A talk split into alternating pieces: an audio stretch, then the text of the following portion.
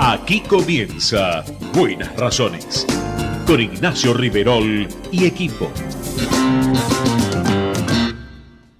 En Lanús tenemos actitud verde. Estamos recuperando 25 plazas y parques del municipio, con nuevos espacios verdes, estaciones de juegos para chicos y mayor seguridad para nuestros vecinos. Informate en lanús.gov.ar. Lanús nos une.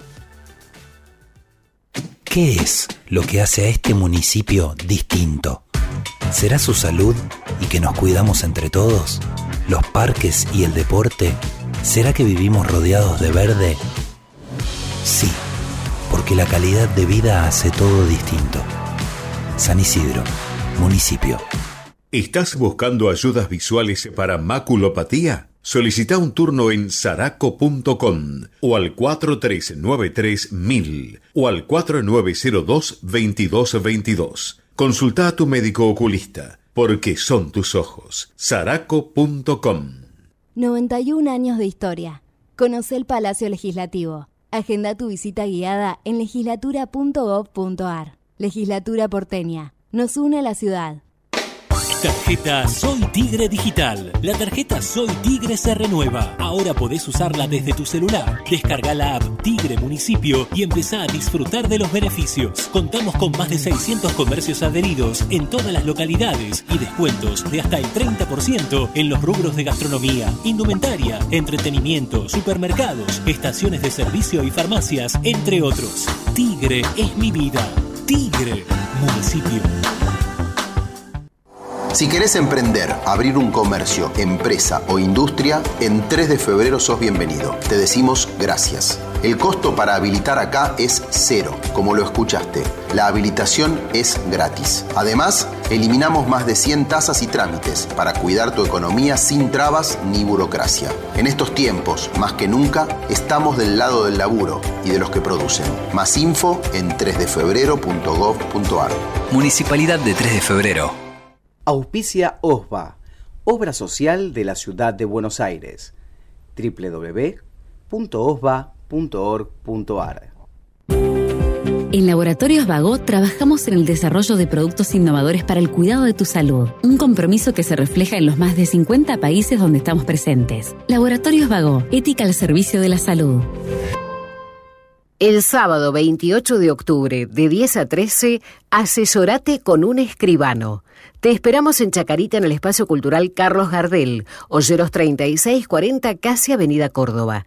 También podés proteger tu vivienda sin costo. Seguinos en Instagram, arroba Colegio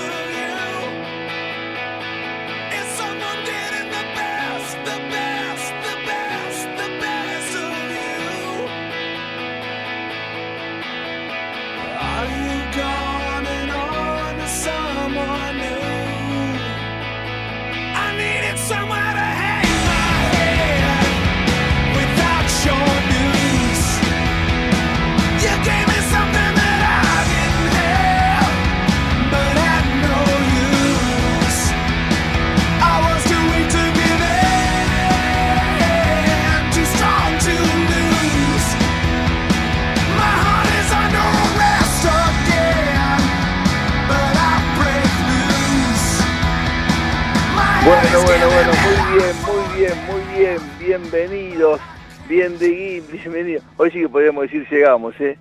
Llegamos como se pudo, con, con una, un gran clima de incertidumbre, de inquietud, de, en muchos casos de temor por el futuro, por el futuro cercano inclusive, el lunes, eh, el futuro, el, mediano plazo, el largo plazo, por supuesto, para Argentina no existe casi prácticamente nunca.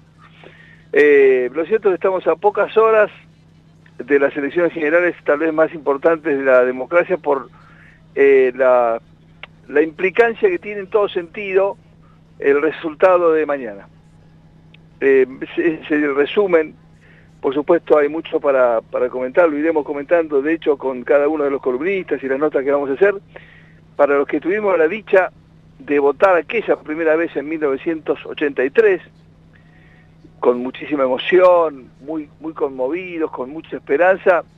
Eh, estas horas previas son muy particulares porque notamos que hay un, se respira un aire distinto, inclusive, aunque ahora no lo veamos, ya está en marcha un fenomenal procedimiento preelectoral eh, de alcances eh, inimaginables para, para el común de, nosotros, digamos.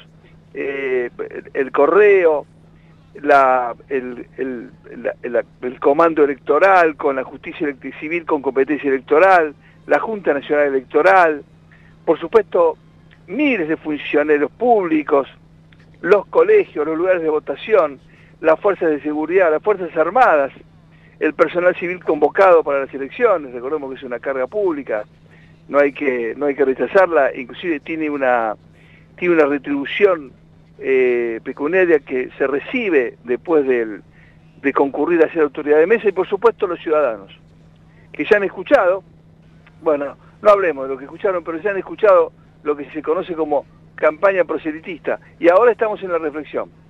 Para nosotros, repito, lo que aquel 30 de octubre de 83 votamos es muy emocionante, realmente muy emocionante. Eh, lo que pase mañana, después lo veremos. Eh, Javier Martínez en operación técnica, Aldana Aldis, Romañuc y Pedritus en la producción periodística y por supuesto eh, la casa que nos cobija hace tantos años, nuestra querida Ecomedios. Eh, hay 18 grados 4 décimos, cielo parcial nublado en la ciudad. Parece que mañana va a llover. Eh, ayer repentinamente apareció el pronóstico, veremos si se modifica. Hoy, aunque va a estar nublado a una máxima de 25, no está previsto lluvia. Y arrancamos de la mejor manera con nuestro querido amigo el doctor Matías Norte, que tiene siempre la gentileza de acompañarnos, hace años que lo hace, con él cruzamos la pandemia, parece mentira, ¿no? Parece mentira. Cuando miramos la pandemia y vemos lo que pasó y lo que no pasó, decimos, pero ¿cómo pudieron manejar las cosas de tal manera, no? Tan mal. En fin, y los, y los ecos, lo que vino después de la pandemia, que estaremos años hablando, años. Yo creo que no somos conscientes de lo que nos ha hecho la pandemia. No somos conscientes. Estos días estuvimos hablando mucho, yo tuve la suerte de hacerlo, del mes de la para crear conciencia del cáncer de mama. Hace pocas horas fue el día, dentro del mes, que es muy importante, el famoso día o mes rosa Matías Norte es un eminente eh, cirujano oncológico y por supuesto está acostumbradísimo a ver estas patologías, pero también habla mucho de la prevención. Él siempre pone el acento en la prevención, siempre. Hola, Tordo, buen día. Nacho saluda. Buen día, Nacho, ¿cómo estás? Bien, ¿y vos? Bien, bien, bien. Acá, bueno, justamente, ¿no? Llevando el mensaje a todos lados porque en el mes, el mes rosa, el mes de cáncer de mama, eh, es importantísimo entender que en la Argentina son 22.000 casos por año que se diagnostican, son 6.000 eh, personas fallecidas por cáncer de mama por año y eh, en una población donde en la Argentina en los mayores de 60 años solo el 35% de, de las mujeres se hace los controles correspondientes, con lo cual creo que ahí estamos fallando. Es increíble, pero siempre que hablo con ustedes, hace años que tengo la dicha de acompañar conferencias, presentaciones, todavía hay que insistir, bueno, hay cierto temor reverencial de la mujer al, estudio, a la mamografía, que ha avanzado también, sigue siendo un poquitito, digamos, si se me permite el término, un poquitito molesta, pero parece mentira que haya que insistir con los controles básicos, no con ir en la edad adecuada, en el momento preciso, porque eh, en la mujer tiene una enorme incidencia, enorme incidencia entre los primeros casos eh, después, por supuesto, se ha avanzado. La medicina ha hecho milagros, sobre todo después de Milstein. Es impresionante. Yo he hablado con médicos, vos lo sabés muy bien, mejor que yo, Matías. Cuando empezó el mm. tratamiento, eran varias inyecciones, traumático, una corta vida, eh, penosa vida. Ahora son años con una pastillita, sin ni el pelo se les cae nada, y, y superan y aparece otra droga y otro tratamiento. Pero claro, el tema es la prevención. Claro, porque eh, eh, hay una estadística mundial que dice que uno de cada ocho mujeres en algún momento va a padecer un cáncer de mama, pero es importantísimo poder detectarlo de forma temprana porque eh, el 90%, incluso el último trabajo dice habla de 95% de los cánceres de mama se pueden curar. Y cuando hablamos de curación hablamos de algo que eh, si bien requiere una cirugía una vez detectado, la cirugía es muy pequeña, estéticamente súper aceptable, cicatrices chicas, no te sacan toda la mama, te sacan un pedacito, no te sacan todos los ganglios, te sacan uno solo. Eh, y después, como vos bien decías, ¿no? Ha avanzado la tecnología, los tratamientos no son tratamientos agresivos eh, y, el paciente puede vivir toda la vida con esto como si fuera una anécdota, alguna vez me operaron de un cáncer de mama. Nosotros recomendamos a partir de los 40 años de edad hacerse una mamografía, una ecografía mamaria y por supuesto desde toda la vida ir palpándose las mamas eh, eh, en forma circunferencial de, eh, hasta hacer un círculo grande, hasta hacer un círculo chiquito y llegar al pezón o en forma de renglones de arriba para abajo, tratando de, de ver si está todo bien, como todos los días, o si ha surgido algún nódulo, algún bultito, algún cambio en la piel o, alguna secreción por el pezón o el pezón que se meta para adentro o que aumenta las venas en la piel, bueno, eso podría llegar a ser un indicio que amerita que consultes de forma inmediata. La pregunta que te hago siempre, doctor, eh, la, eh, la información genética, lo que, lo que nos dio, lo que da a la mujer la madre, ¿no? Eh, o inclusive el padre, ¿influye en la, en la declaración de algún problema con, con cáncer de mama o no? Influye. El factor hereditario famoso.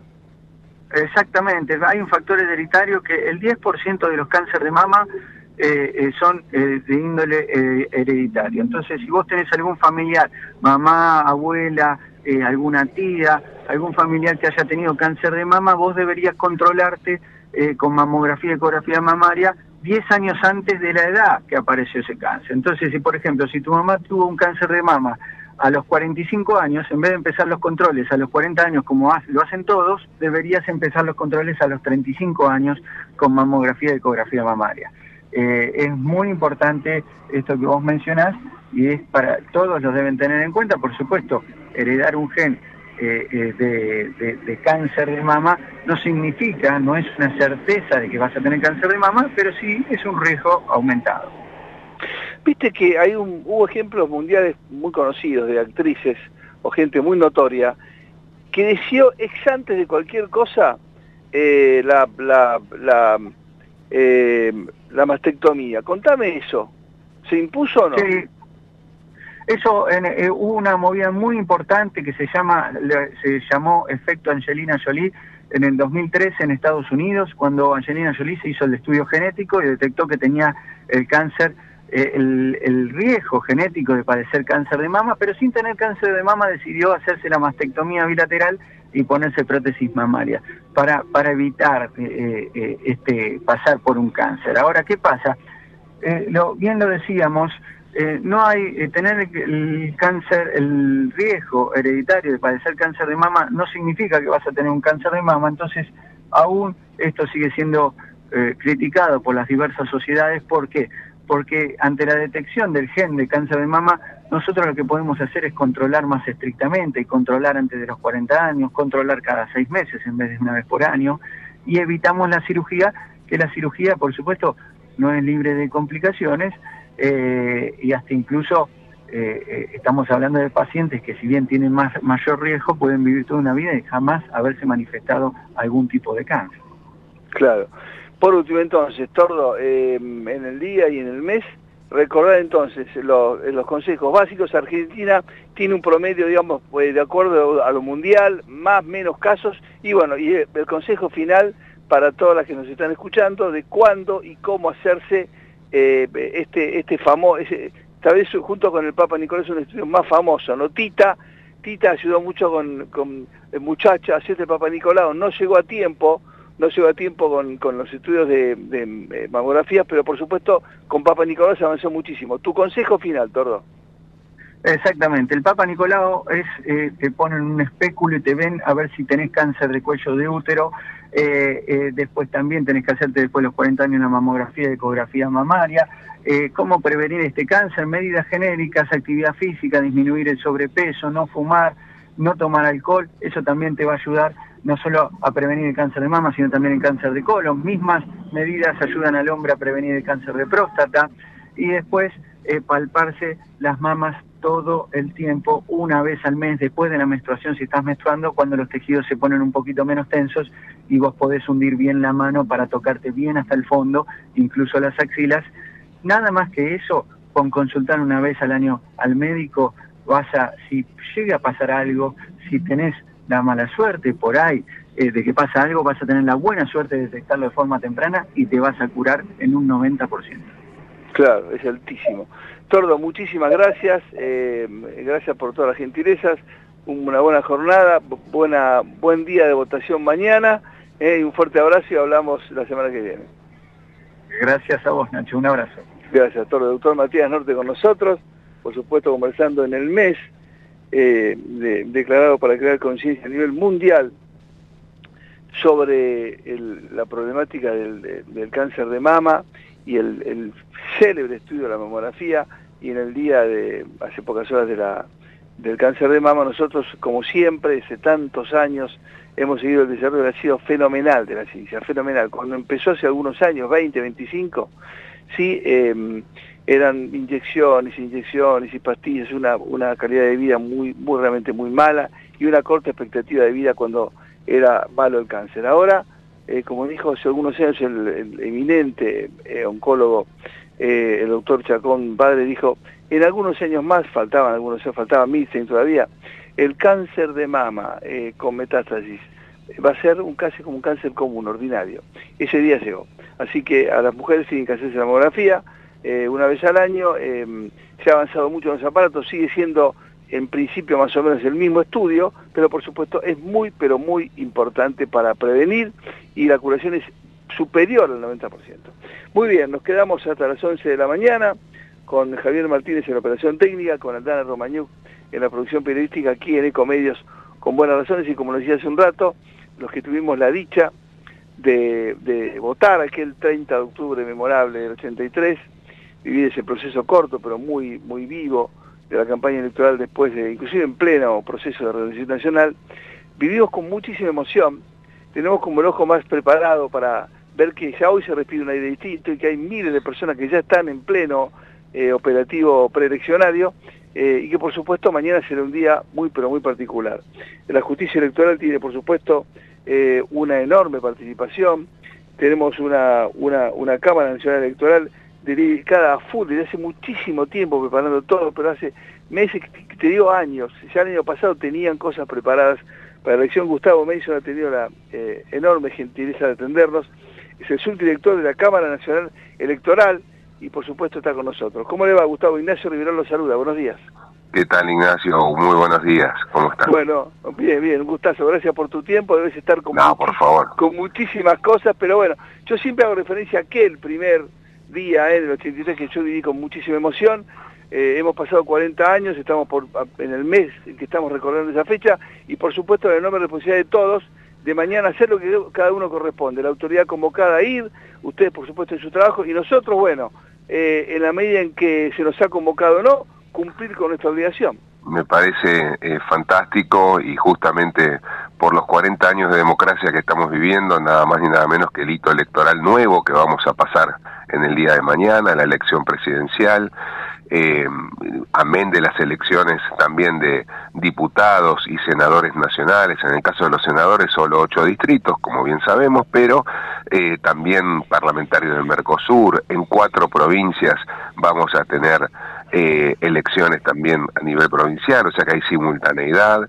Y bueno, esto es parte de la República Argentina, la renovación de sus autoridades, de sus instituciones, con nuevas, eh, nuevas figuras y la expectativa, la esperanza que hay siempre en todo acto electoral, ¿no?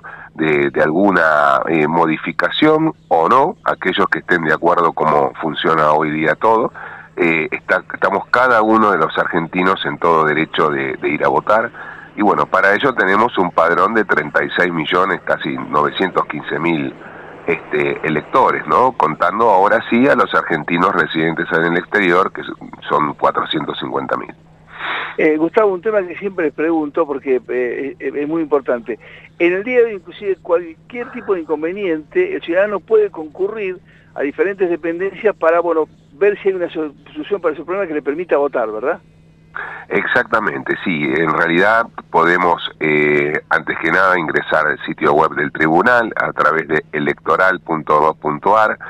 Sino también, eh, si yo tengo algún tipo de inconveniente, puedo llamar al call center del tribunal, que es el 0800 999 7237.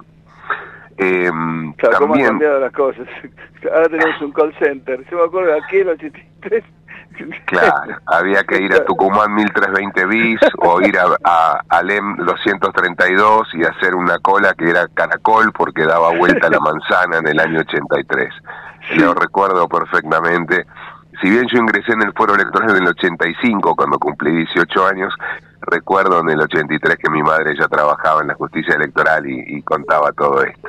Cuánta emoción, qué orgullo, ¿eh? Qué orgullo. Por supuesto que sí. Y mire, eh, le digo la verdad, Ignacio, nosotros eh, hemos inaugurado el 23 de mayo de este año, en la semana de mayo, el Museo Electoral en la Cámara Nacional Electoral, justamente rindiendo homenaje en uno de sus dos módulos a los 40 años de democracia, donde estamos destacando todos los materiales electorales que tienen que ver con el acto electoral del año 83. Es este, increíble. ¿Dónde queda el museo para recordarlo en la Cámara? Estamos en 25 de mayo, 2.45, y está abierto al público. Lo único que tienen que hacer es anotarse previamente para poder venir a visitarlo. Eh, eso es a través de Electoral Gobar, sí. Bien. ¿Quiénes hoy están eximidos de, concurrir a votar, pero, pero igualmente tienen todo el derecho de hacerlo? Bueno, aquellos que tienen más de 70 años de edad, eh, tienen la posibilidad de no ir a votar y no tienen, por supuesto, ningún tipo de sanción por, por el hecho de no hacerlo. Ahora bien, eh, aquellos que tienen entre 16 a 18 años de edad, si bien eh, tienen la posibilidad de votar, no van a tener sanción alguna, en el caso que así no lo hagan, pero bueno, a mí siempre me gusta destacar este tema de que nuestra Constitución Nacional habla de que el voto es obligatorio. Entonces, más allá de que la ley los incluya eh, y que por otro lado no exista sanción para ellos, me parece interesante en esa temprana edad ya empezar a, ejercer ese derecho de sufragio. Bien, me pregunta el doctor Gatone de, Villa del Parque, oyente del programa, lo saluda, además lo felicita por, por, por su trayectoria. Eh, bueno, eh, doctor, eh, me, me pregunta, por ejemplo, si yo viajo, ¿verdad? Estoy a más de 500 kilómetros, ¿Cómo justifico? ¿Tengo obligación de justificarlo allá? ¿Lo puedo justificar acá cuando vuelvo o en mi ciudad de radicación? En realidad son, claro, son dos cosas que hay que hacer en ese caso. Cuando estoy a más de 500 kilómetros, el mismo día del acto electoral, tengo que ir a la policía del lugar para que me extiendan a mí la certificación que acredita que estoy en ese momento en ese lugar, a más de 500 kilómetros del domicilio que figura en mi documento nacional de identidad.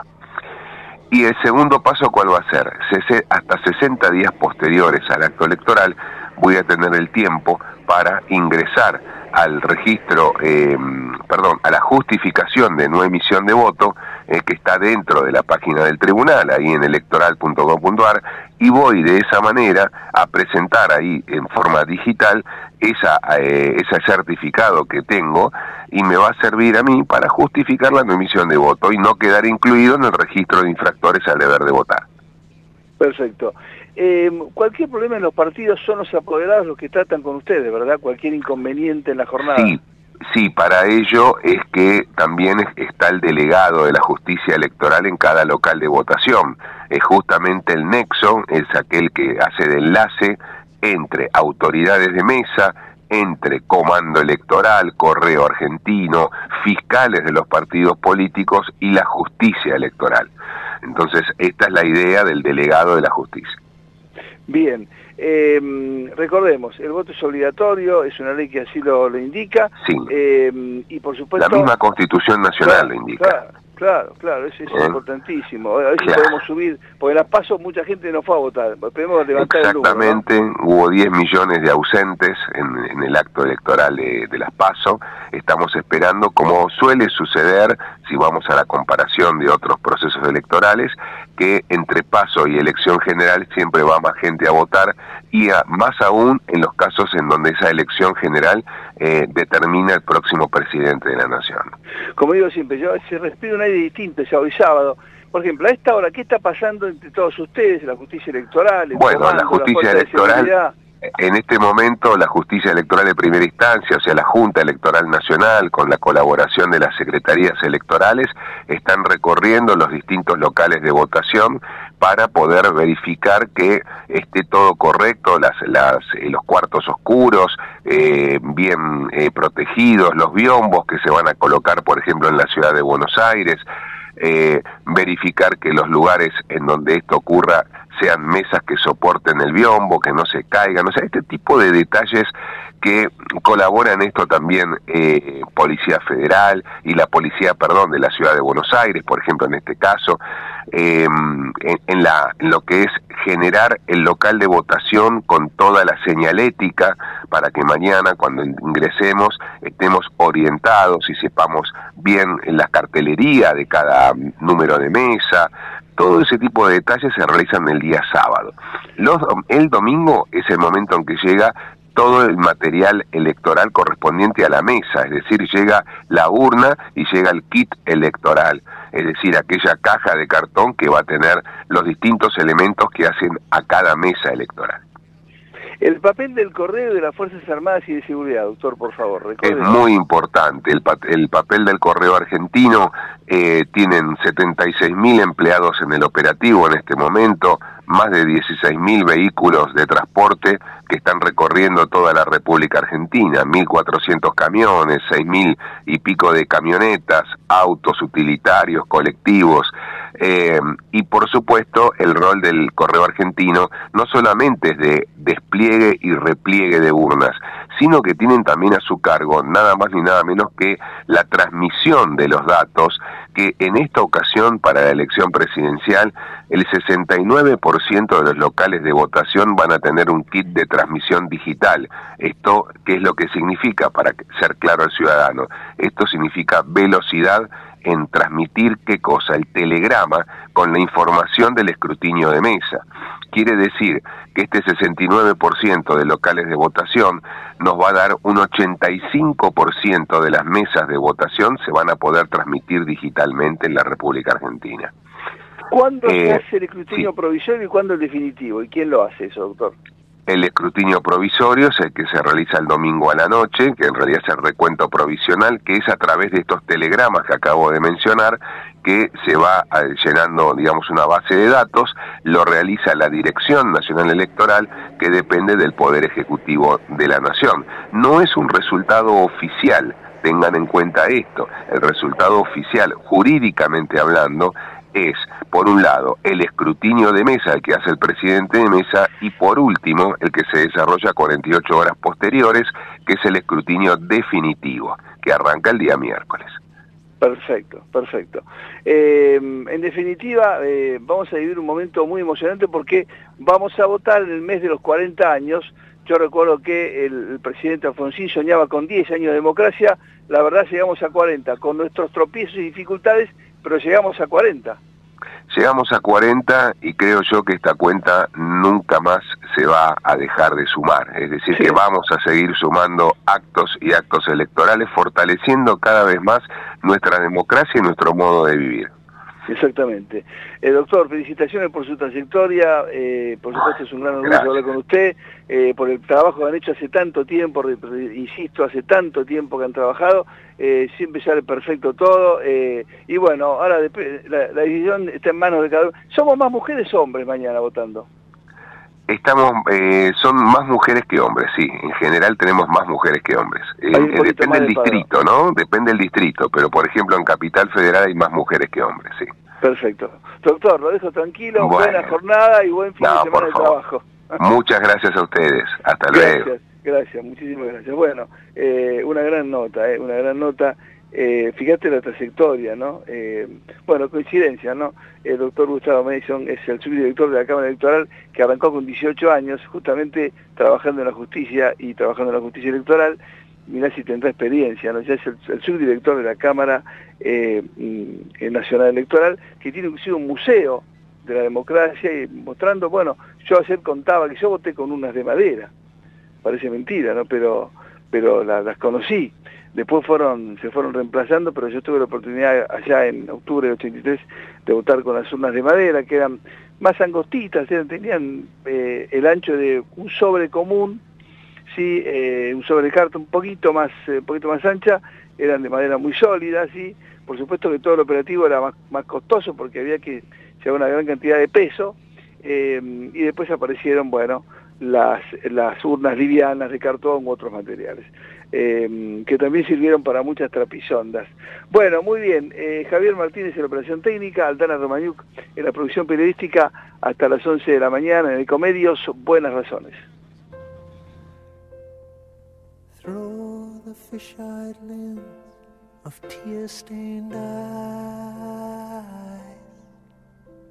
I can barely define the shape of this moment in time. And far from flying high in clear blue skies, I'm spiraling down to the hole in the ground where I hide.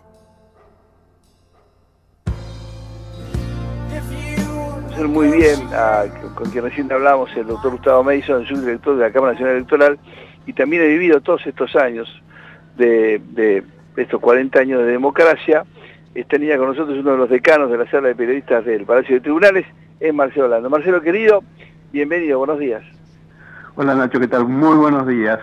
He escuchado la nota que le hacías al doctor Mason. Un viejo conocido este, tuyo. Sí, sí, que además yo tengo que que me parece que, que la Cámara Electoral se está afanando este, el tema este de, del, museo tendría que decirse este que lo trasladaron. Ah lo trasladaron.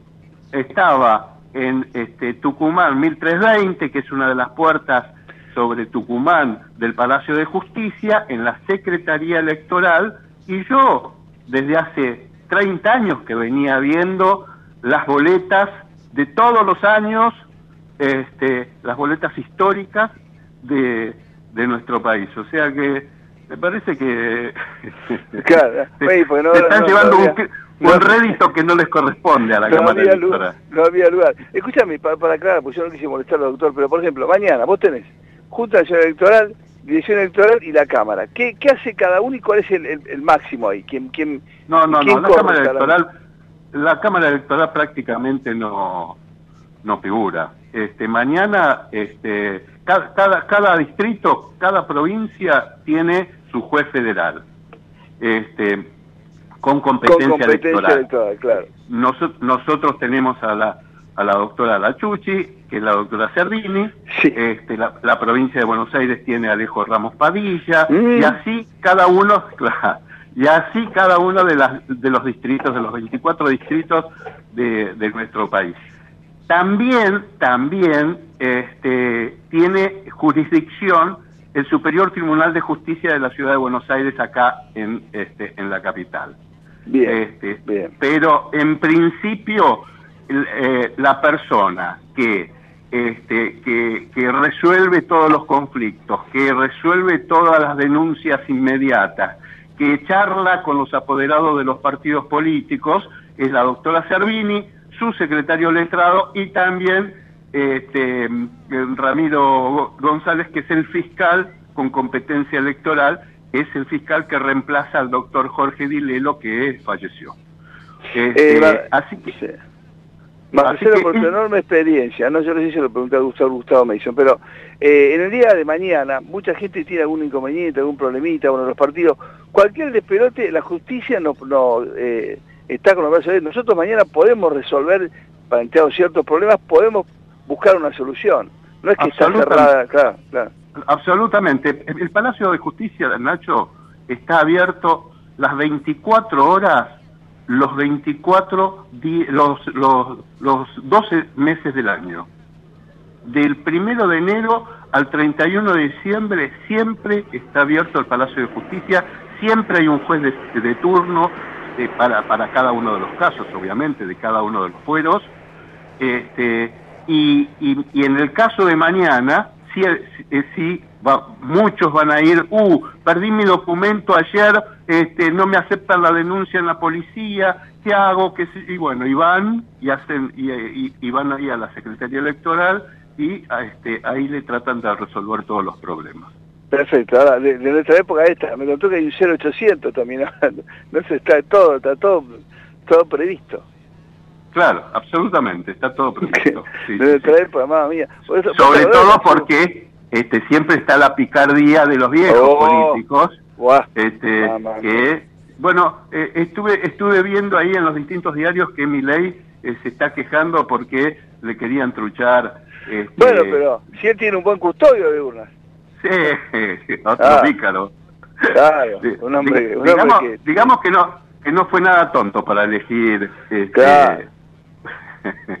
Casa, porque en- entre piratas Claro, no nos vamos, a- no nos vamos a la bandera. Acá está, acá está, claro, claro, acá está la cuando yo era chiquito decía entre bomberos no nos vamos a pisar la manguera bueno Dios me libre. Mamma mía. Bueno, eh, entonces, eh, estamos estamos en las horas previas, ¿no? Eh, hablar de cómo llegamos, es, estaríamos toda la mañana, pero bueno, como sí, sí. llegamos. Bueno, a ver, ¿cómo llegamos? Y llegamos con una campaña sucia del oficialismo, una eh, justicia electoral, bien gracias, mira para otro lado, todas estas este- estos movimientos que han hecho, el tema de las estaciones de trenes con No, la no, campaña no. de mierda, bueno, pero este, pero bueno, eh, yo creo, yo creo que el electorado es maduro y que estas cosas las nota. A ver, Nacho, yo, yo ayer eh, justo tuve que ir ahí a la radio, este, vos sabés que ahí es el centro de la Claro. City porteña y, y lleno de, de arbolitos. Eh, hablaba con algunos de ellos.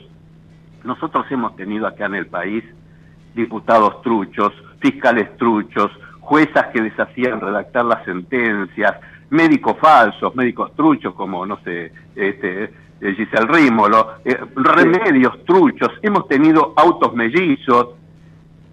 Y el kirchnerismo nos enseñó con el relato que había una sensación de inseguridad, el INDEC de Cristina dibujando la inflación, y esta semana, porque da para Sí. todo, esta Sí. semana encontramos el, este, el relato del dólar blue. Sí, nunca lo El vi. la-. Esto de que pu- sí, sí, los portales publicaban 900, no lo 900, ni en Tanzania. ayer- Ayer estaba a 1250, le digo, pero ¿cómo? Este, sí, anda a comprarnos a 900. Claro, avísame dónde conseguís a 900 que Claro. vamos, claro. A 900 te compramos. Sí. Claro, Pero, 900 te eh, compramos, claro. Claro, a 900 vendemos- te compramos. Rubén me contó Sí. que en Mar del Plata llegó a 1250, 1270. Sí, sí, y, a- y ayer, este, y ayer en, en, en, en la Valle, este, y ahí en la City estaba, estaba a 1250, te decían esto, porque ayer no tenía precio, eh, Claro. y el que quería comprar que lo pagara. Claro, y ayer, donde había también mucho tráfico, fue la apertura de un teléfono, ¿no? Parece que... Parece Ah, bueno, bueno. Parece que hay información sensible con el celular de, de chocolate que los abogados hicieron lo imposible que no los habían notificado, que querían presentar un perito de parte, todo cosas que correspondía, pero que en el, en el juzgado le dijeron, flaco, este, ponete las pilas, si querés traer un perito y si no lo abrimos igual el teléfono. Eh, eh, tomaron la precaución de que no se filtrara información, pero este, las malas lenguas dicen que este, el, el teléfono de Chocolate Ribó señalan gente para arriba. Este, y la verdad que no es eh, no es nada este eh, que nos llame la atención porque, por la porque él es un perejil, digamos, o sea que cualquiera cual- cualquiera es más importante que él, digamos. Él Claro. era el cadete que iba al- a los este, a los cajeros con 50 con ci- con 48 tarjetas este, de débito y sacaba plata. Se quedaba con un vuelto como se han quedado históricamente.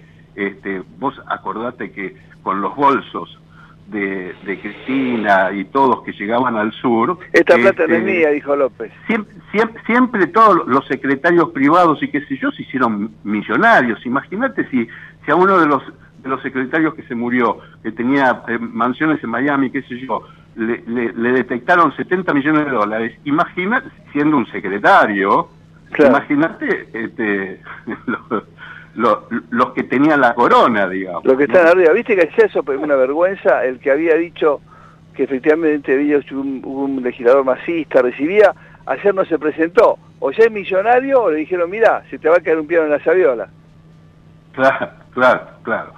Bueno, este, están apareciendo un montón de cosas. Ojo que también apareció el tema de eh, descubrieron documentos de jueces, el espionaje a magistrados, qué sé yo, y el vínculo de un espía, eh, como es este el, el, diputado este, Rodolfo Tailade, que además es integrante del Consejo de la Magistratura, que además fue uno de los que este, impulsó el juicio político a la Corte, bueno, estaba en todo esto, este, eh, en, todo esto, en, las, charlas y en los contactos que tenía este policía eh, federal que, se llama Ariel Sancheta, que está acusado de, este, de eh, hacer espionaje ilegal de periodistas, de magistrados, de integrantes de la Corte Suprema de Justicia de la Nación, este, tenía contactos con agentes de inteligencia, tenía contactos con funcionarios de la FIP,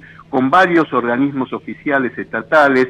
Este, bueno, lo cierto es que muchos decían, este, no, realmente no tiene papeles para demostrar que era que era este service, pero sí actuaba como tal. Esto es lo que dicen en la justicia. Bueno, lo cierto y lo concreto es que este, los indican a Rodolfo Tailade este, como, como el vínculo que tenía eh, Sancheta, que está detenido en la cárcel este, de Seiza desde, desde junio pasado. Bueno, este, em, Tailade, mm, rápido de reflejos, ya se presentó este, ayer ante el juez federal Martínez de Giorgi este, y se puso a disposición. el juez este, seguramente ahora va a pensar, bueno, ya se puso a disposición, lo cito para, para declararlo, para, que declare este, en forma testimonial o para imputarlo del delito de, espionaje. Claro, claro. Mamma mía, este, es un hombre temible, es una, de las personas que yo más, eh, que más temor me inspira. Bueno, él, él, él también fue espía, porque él también fue este, el segundo de la AFI este, en el gobierno kirchnerista, de, la agencia de inteligencia, o sea que él todos estos, estos manejos los, los tienen muy, este, muy aceitados, digamos.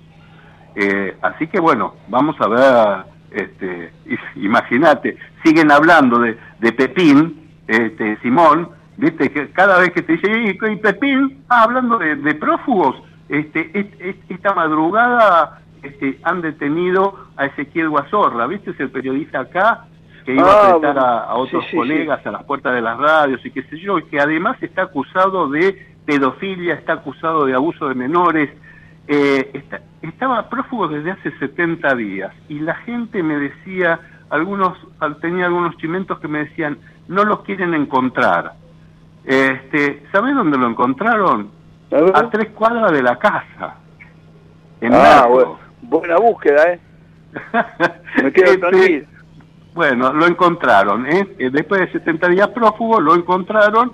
Este, a ver, para que la gente entienda, eh, este tipo eh, trataba de, captaba a, a, chiquitos de entre 8 y 15 años, los drogaba y los violaba. Un degenerado total.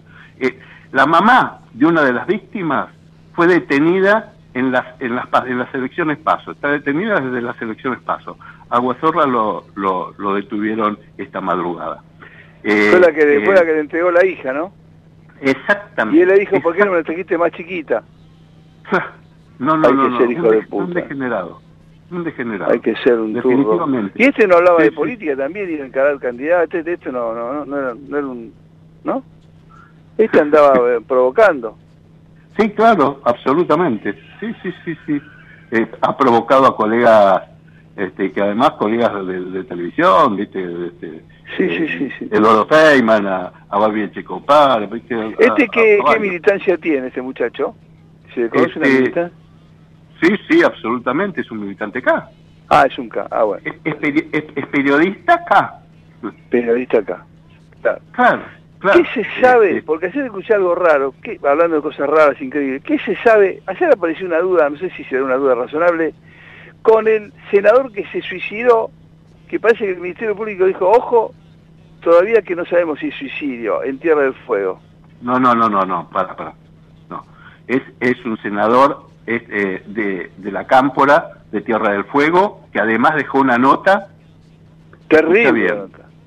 La nota, él encontró a la mujer este, en una habitación teniendo sexo. En el lecho matrimonial de su mejor amigo, el intendente de Ushuaia. Exactamente, También de su mejor amigo, que además fue testigo de casamiento. Sí, y padrino un hijo. Este, bueno, ¿eh? bueno, y dejó una nota, dejó una nota diciendo que se suicidaba por eso. Por eso Dios me libre. Dios me libre, Dios me libre, Dios me libre. Bueno, eh, Marce, ¿qué nos quedaría? Porque... Y nos quedaría, a ver, este, Cristina Fernández, este, mm.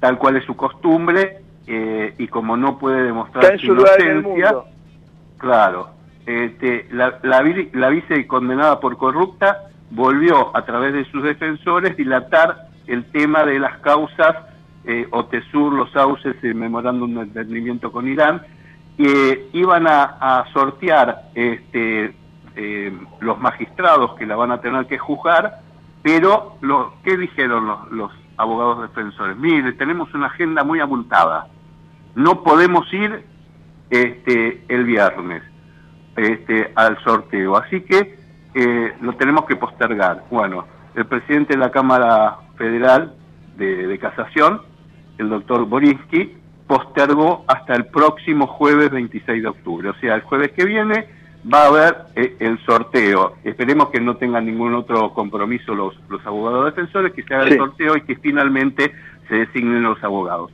Y esta semana, Nacho, también, después de las elecciones, ojo que el kirchnerismo buscará este, aprobar pliegos de casi 80 jueces y también embajadores, este, ni más ni menos que el miércoles que viene, tres días después de las elecciones. No vaya a ser cosa que se nos vengan se nos venga fin de año encima y no podamos poner las cosas en orden antes de, irnos. Así que, este, bueno, la, la realidad es que este, hacen estas, estas desprolijidades sin ponerse colorados, ¿eh? no tienen vergüenza. Pero bueno, lo cierto es que este, por ahora eh, Cristina logra eh, la, mayoría en la Cámara de Senadores y entonces quiere aprovecharla antes del fin de año.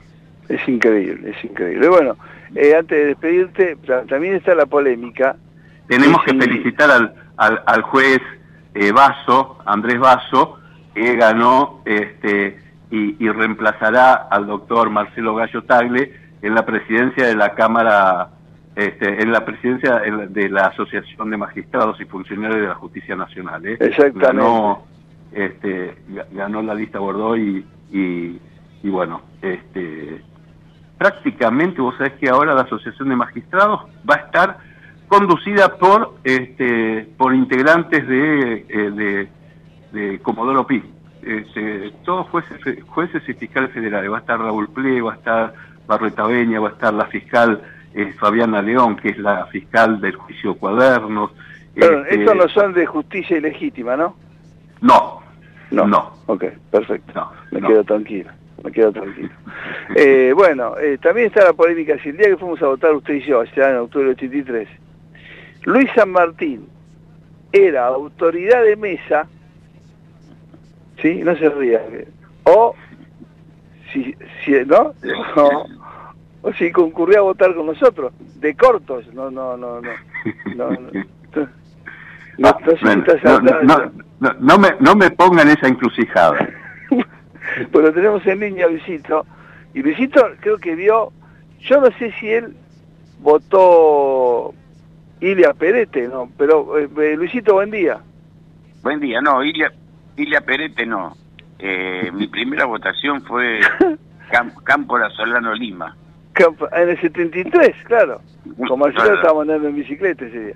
Sí, sí, los vi pasar, los vi, los vi pasar en bici y, y, un comentario, esto yo no lo haría nunca, por ejemplo, pero bueno, finalmente terminaron haciéndolo.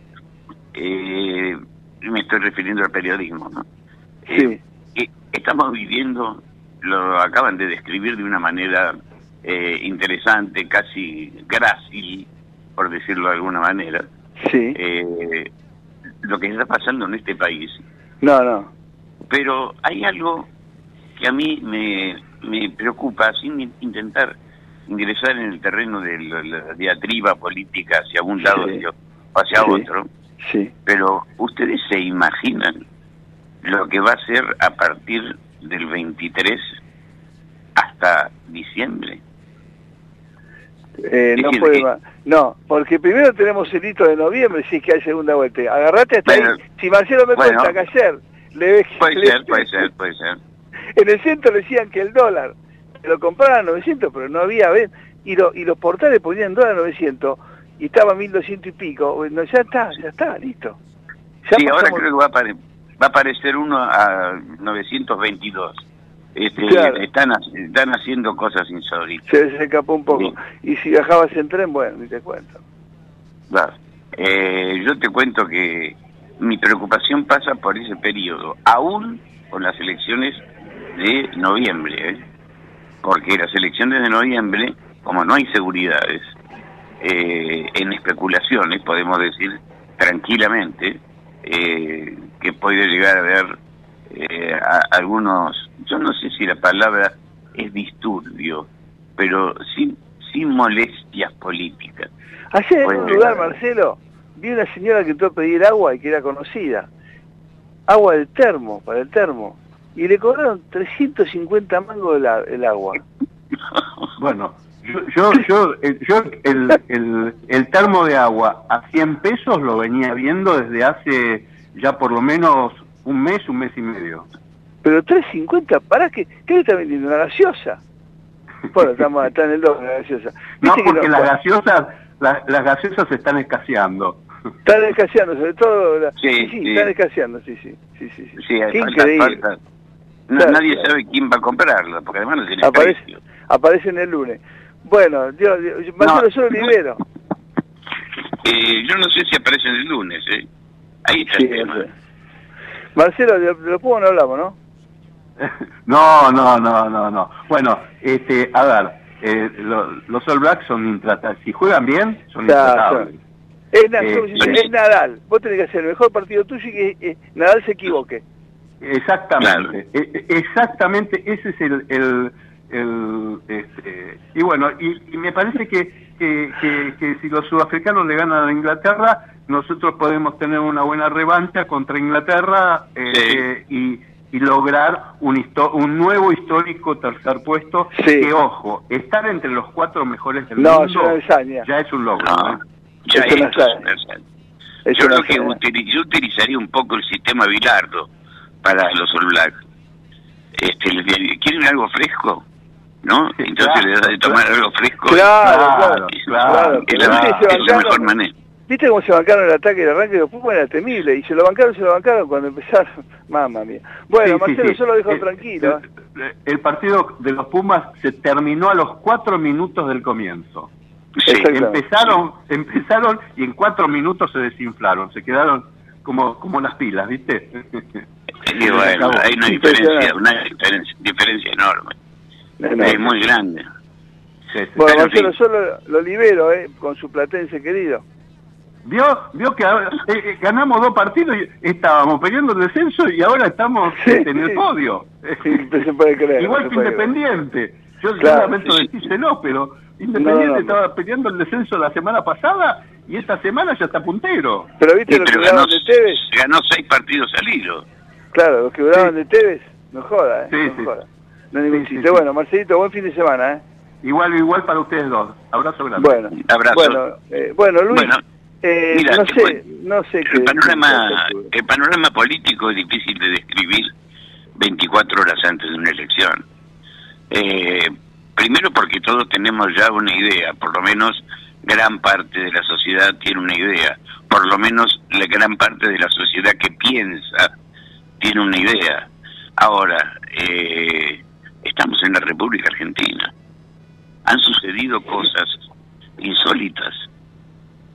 Yo solamente, yo solamente pensando que una fuerza que tiene una inflación determinada y compite de igual a igual, ya eso me llama la atención. Es más, le llama la atención a parientes míos que están eh, en Europa, viven, son, son suizos eh, y españoles. Son.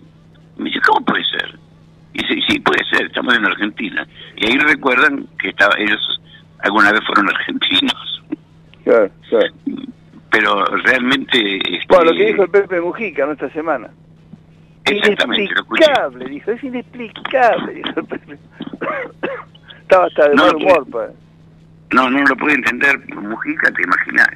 Pero Mujica es un tipo inteligente, supo, supo volver.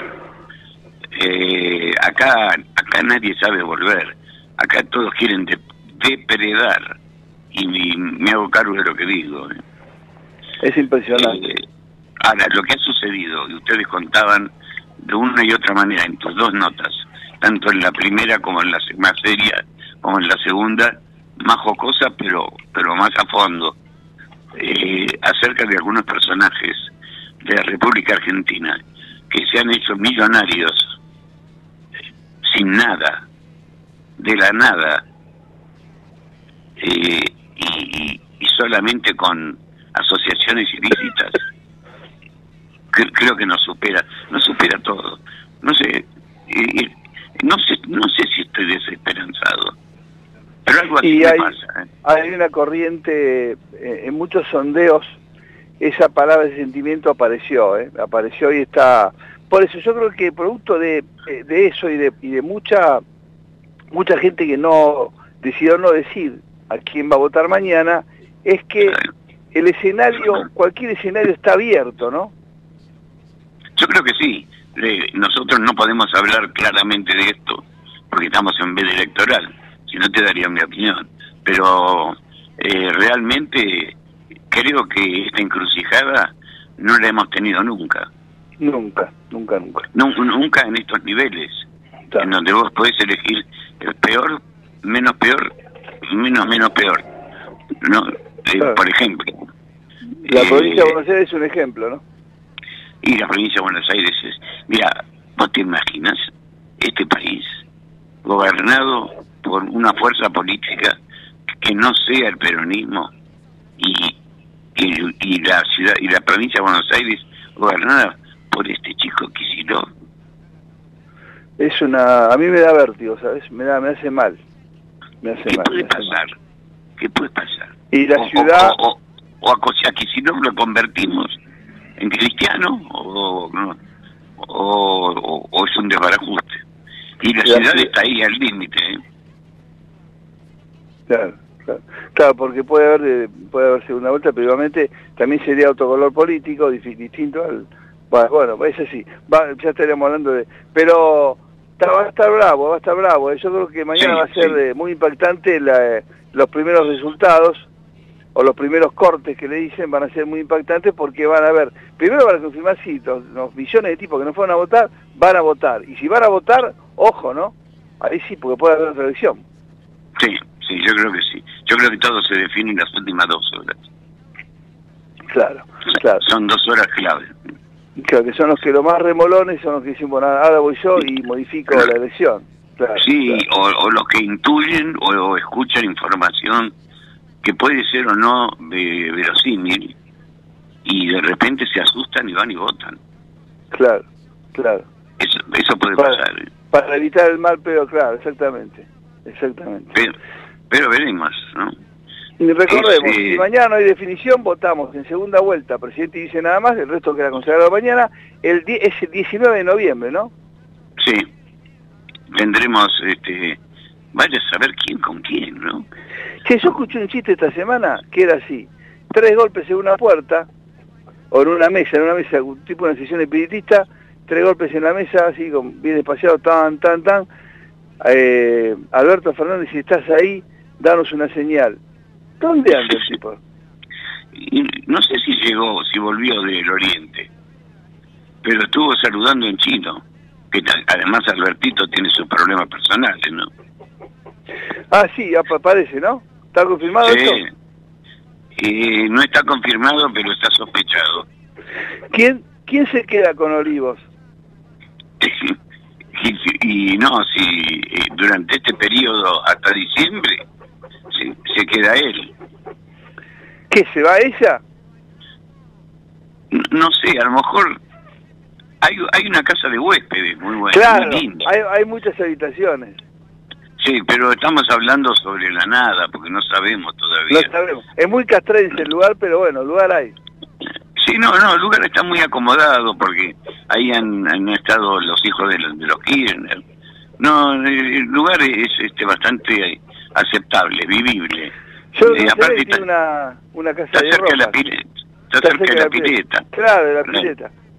Sí, eh, yo no sabía que tiene una marca de ropa ahí con dirección en Olivos, la señora. Ah, no, yo tampoco, te juro. Sí, sí. Salió esa semana. no sé. Sí, y que ¿Qué- casi obliga a que usen la marca. ¿Y cómo es la marca? ¿Se llama Olivo la marca? No, no, se dice, sentí, una cosa así, es un término así bien, bien fernandista, viste, bien de esta, esta chica que creo que habló una vez en pandemia, ¿no se le escuchó la voz? Dijo algo en pandemia. Bueno, yo, le, famoso le cumpleaños, escuché, ¿no? yo le escuché poco. Este, lo único que le escuché una vez fue que no le gustaban los bigotes de Alberto, nada más. Ah, dijo eso. Y después la vimos Sí. en el cumpleaños cuando le cantaron el feliz cumpleaños, ¿no? Bueno, sí, eso es histórico. Eso queda para los anales, ¿no? De nuestra historia. Nunca mejor dicha la palabra, ¿no? Para los anales. Exactamente, exactamente. que es en la parte de atrás de los libros. Bueno, escúcheme, Luis, usted va a estar atento mañana de acá para allá, me imagino, ¿no? Aten- atento y vigilante. Y Recabando. cualqui- cualquier novedad este, nos comunicamos. Yo le mando un fuerte abrazo, eh, mamá mía, ¿no? El lunes a la mañana, como vos dijiste, el lunes a la mañana, Dios me libre. Hay olor a feriado cambiario, ¿eh? Viste que hicieron hacer Sí. un paro ayer en la bancaria, vamos a ver de acuerdo lo que pase si no se clavan un feriado el lunes, ¿no? El lunes se van a... No, te lo afirmo ahora, se clavan un feriado. Y porque si no, pues se hace muy muy inquietante. Vamos sí, a ver. sí, sí, ahora, ahora te lo digo, se clavan un feriado. Bueno, Luisito, un gustazo, buen fin de semana, lo mejor para mañana, ¿eh? Bueno, un gran abrazo. Muchísimas gracias. Bueno, Luisa Martín con nosotros, eh, nuestro hombre en el Poder Ejecutivo, un hombre con enorme experiencia. Y bueno, y así vamos promediando este programa tan especial que es previo a las elecciones de mañana, donde vamos a decir tanto, ¿eh? tanto, tanto, tanto. Eh, recuerden que si no hay un triunfador por más del 50% de los votos, o 40 puntos y más de 10 de diferencia con el segundo, hay segunda vuelta para presidente. El resto de los cargos que se ponen en juego mañana, eh, excepto también el de jefe de gobierno de la ciudad, solamente el de jefe, se dirimen con ciertos resultados en la segunda vuelta, que sería el mismo día de la elección nacional. Es decir, presidente y vice, y jefe de gobierno y vice, se definen, eh, se define mañana. Pero con ciertos números, si tienen, eh, eh, digamos, no tienen 50 más uno de los votos, o 40 y 10 puntos de diferencia con el segundo, hay segunda vuelta. El resto de los cargos quedan elegidos mañana. Mañana queda elegido el gobernador de Buenos Aires, por eso es muy importante a quién vas a votar, los diputados y senadores nacionales, legisladores, gobernadores en la provincia donde hay menos Buenos Aires, en la capital federal, y el resto eh, queda elegido. Veremos y veremos. Eh, Javier.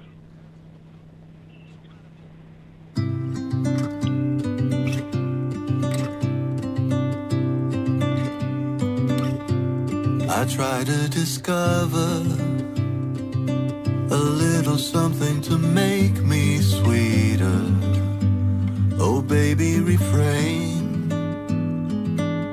from breaking my heart. I'm so in love with you. I'll be forever blue. That you give me no reason. You know you're making me work so hard. That you give me no, that you give me no, that you give me no, that you give me no soul. I hear you calling. Oh. Qué lindo tema, ¿eh? Bueno, en la semana tuvimos la dicha de conversar con ella, la doctora Victoria Marri, muy amable. Es presidente de la Comisión de Empresa Familiar del Colegio de Escribanos, que presentó en esta, en esta semana eh, un nuevo capítulo de su Pienso, luego firmo, eh, que, es, que, que ha sido recibido con, con tanto suceso en la sociedad y que por supuesto nosotros acompañamos desde el primer día. Victoria, ¿cómo le va? Ignacio Rivero saluda, buenos días. Buenos días, Ignacio, ¿cómo estás? Muchísimas Bien, gracias, gracias por- Victoria. Gracias a vos. No, por favor, gracias por atendernos un sábado previo a las elecciones, pero es muy importante este nuevo capítulo que han, que han eh, pre- presentado en esta tan linda iniciativa de Pienso Luego Firmo. Contanos la temática de este capítulo que ya está, eh, que ya está subido. Bueno, mira, nosotros en este capítulo tratamos de difundir y promover acerca de la empresa familiar, que nace más o menos hace 30 años como una incumbencia nueva, porque detectamos que las empresas familiares son el motor de la economía mundial. Y entonces, como, como tal, dijimos, tenemos que empezar a tratar de continuarla, de defenderla, de ver cómo podemos lograr que las empresas subsistan, porque todos sabemos que solamente el 30% llega a la, a la segunda generación, y de ese 30%, solo el 7%. Entonces dijimos, ¿qué es lo que está pasando? ¿Qué podemos hacer para que esa empresa familiar pueda continuar en el tiempo? Porque, como ya te dije, es el motor de la economía mundial. Perfecto. ¿Y qué, qué, qué abordan acá en la... Ustedes son muy claros en el en, el, en, el, en la presentación de cada capítulo, que además, lo, hablamos en la semana, en Argentina y en el mundo hay ejemplos enormes de grandes conglomerados hoy, de las más grandes, que son empresas, nacieron como empresas familiares y siguen siendo empresas familiares. siguen siendo, exactamente, siguen siendo empresas familiares, y no solamente en la Argentina, sino también a nivel mundial. Ya te dije, prácticamente la mayor parte de las automotrices son empresas familiares, y en la Argentina tenemos un montón de ejemplos. Por ejemplo, eh, los Grobos, por ejemplo, el Banco Itaú, bueno, que, que es brasilero, eh, Molinos, todas comenzaron siendo empresas familiares y hoy por hoy son aún cotizan en bolsa. Claro, una Techín, con definición Roca. de lo- perdón, no hay solo una definición de lo que es una empresa familiar. Tenemos que pensar que una empresa familiar converge en dos sistemas. Por un lado, la empresa y por el otro lado, la familia. Como tal, tenemos que, eh, sobre esos dos sistemas son donde tenemos que trabajar. Comienzan tal vez siendo un emprendedor y con el correr del tiempo se convierte en una gran empresa, pero no por eso deja de ser una empresa familiar. Claro, Para claro. eso nosotros estamos tratando de promover herramientas para lograr que esas empresas logren la continuidad, para que esas empresas se fortalezcan, para que esas empresas con el correr del tiempo no terminen disolviendo a la familia por peleas internas y como tal disuelvan a la empresa.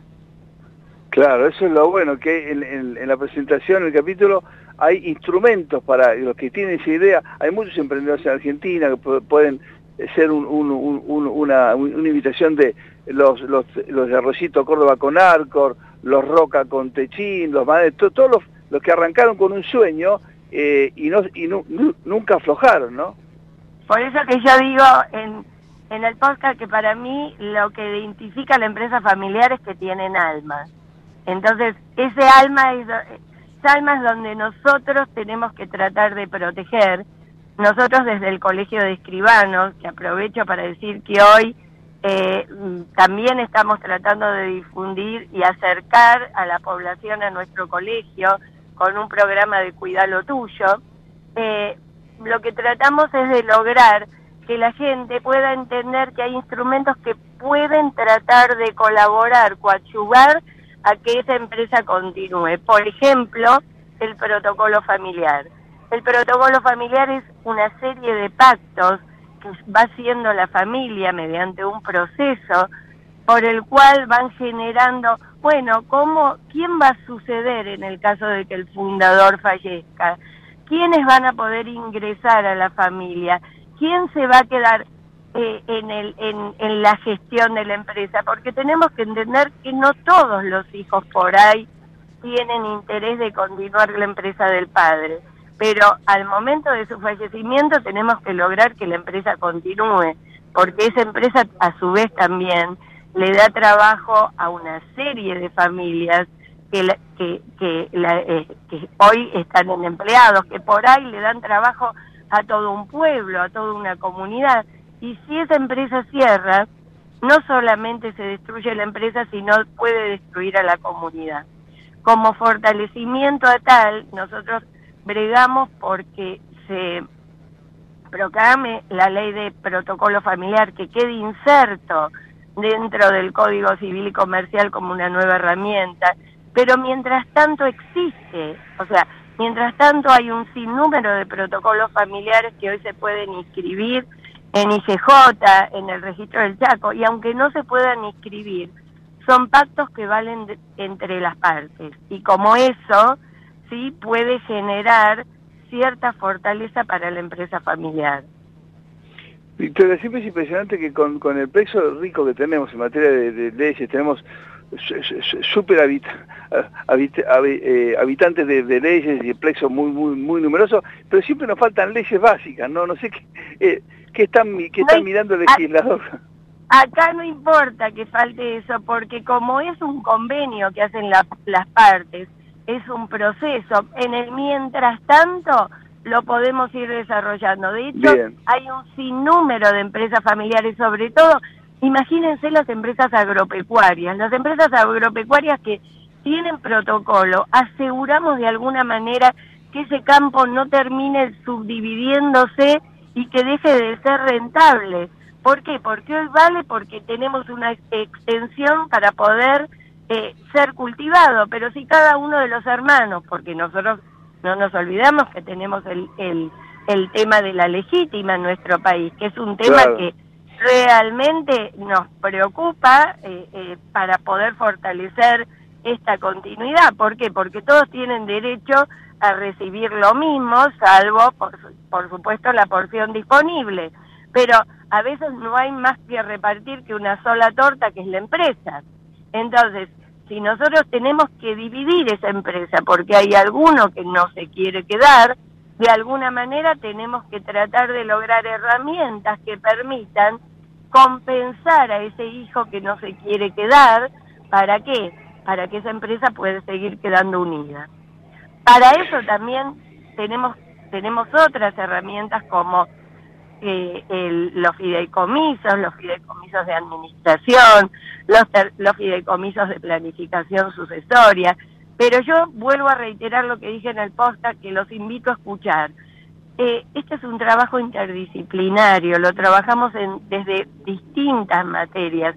Por supuesto, el escribano, que además es un operador del derecho, pero trabajamos con abogados, trabajamos con psicólogos, trabajamos con contadores, con consultores de empresa familiar, con ingenieros, con todo aquello que fuera necesario para que esta herramienta, ¿sí?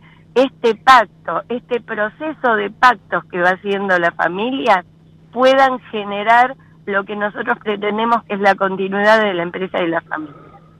Bien, ¿cómo se puede ingresar a este nuevo, este nuevo capítulo de Pienso Luego Firmo, doctora? Podés ingresar por el link que tiene el Colegio de Escribanos. Eh, a partir de ese link, en, luego eh, empiezo, luego, luego firmo, ahí, ahí tenemos el link para poder ingresar. Y si no, a ver, te lo voy a buscar, pero ahora, mientras tanto, si querés, vamos viendo otro tema. No te preocupes, no te preocupes. Eh, se puede entrar, si, no, entras al colegio y ahí va a haber un panel que lo va, que lo va a a guiar hasta, hasta pienso luego firmo. Si ponen pienso luego firmo, ya van a, va a aparecer mucha información. No te preocupes, Victoria. Ha sido un gustazo escucharte esta semana y hablar hoy contigo. Además, Los invitamos a quien tenga alguna duda. El Colegio de Escribanos siempre está abierto. Tenemos para, para el público, si de repente la gente También hay otro instituto que es el IADEF, que, que promueve eh, toda la temática de empresa familiar. Los invito a que si tienen eh, necesidad de mayor información, nosotros estamos en cualquier momento aptos para poder ayudarlos, para poder colaborar con ustedes, porque si el escribano es la persona generalmente de confianza de la familia y de las empresas. Para lo tal, por lo cual, nosotros, el colegio nuestro está abierto para cualquier duda que tengan para poder evacuárselas. Y desde ya te agradezco muchísimo que nos des un espacio para que podamos eh, acercarnos a la gente y que puedan entender que nuestra tarea es justamente ah, para ayudar y para colaborar con la comunidad. Al contrario, Víctor, es un lujo. Este, cada, cada capítulo que pienso, luego firmo del Colegio de Escribanos de la Ciudad, es realmente una, herramienta muy útil para todos, para todos muy oportuna y para mí es un orgullo acompañarse tantos años eh, cada, todas y cada una de las iniciativas de nuestro querido Colegio de la Ciudad. Así que un buen fin de semana y siempre a las órdenes. ¿eh? Muchas gracias, Ignacio. Gracias por, por habernos eh, convocado. Muchísimas gracias. Y buen Por fin favor. de semana. Igualmente, la doctora Victoria Marri, es un, un amor, ¿eh? es la presidenta de la eh, Comisión de Empresa Familiar del Colegio de Escribanos de la Ciudad de Buenos Aires, que tiene esta tan linda iniciativa que inauguró este año, eh, conocida como Pienso, luego firmo. En cada capítulo abordan temas muy, muy candentes, de una manera muy entretenida, muy didáctica, eh, por supuesto con los, que los escribanos pueden pueden, pueden decir y explicar que son expertos civilistas, eh, recordemos eso, sobre temas que, que forman parte de nuestro de, vida diaria, ¿no? Este, y aquí hay, por, por ejemplo, en este último capítulo de empresa familiar, instrumentos justamente para todos los emprendedores que en Argentina, a pesar de todo, sigue habiéndolos y mucho. Bien, eh, reiteramos que la jornada está con cielo parcialmente cubierto. Hay un cielo pesadote, ¿eh? como que podría efectivamente confirmarse que mañana puede haber algo de lluvia. Por ahora no, cielo parcial nublado, vamos rumbo a los 25 grados de hoy. Si sale el sol creo que lo vamos a pasar, pero hay bastantes nubes en el cielo de Buenos Aires. Y como lo dijimos el sábado pasado y esta semana, bueno, y hoy hablando con el doctor Mason, el subdirector de la eh, Cámara Nacional Electoral, eh, estamos cumpliendo eh, el mes de los 40 años de, del retorno de las instituciones, de la democracia con la votación del 30 de octubre, y hemos convocado al doctor Diego Barovero, un apasionado de la historia, persona de nuestra amistad, que para que, bueno, recordemos juntos lo que significó aquella jornada del 30 de octubre, esos meses previos, ya todavía en pleno gobierno eh, militar de facto, y el legado y la actualidad de estos 40 años de democracia. Diego, querido, buenos días. Hola Nacho, buen día, ¿cómo te va? Muchas gracias por un gu- llamar. No, por favor, un gustazo. Eh, la verdad que es un honor conversar contigo. Eh, bueno, han pasado, eh, Alfonsín soñaba con 10 años, estamos en 40, con todas las vicisitudes, pero lo importante es que estamos acá, ¿no?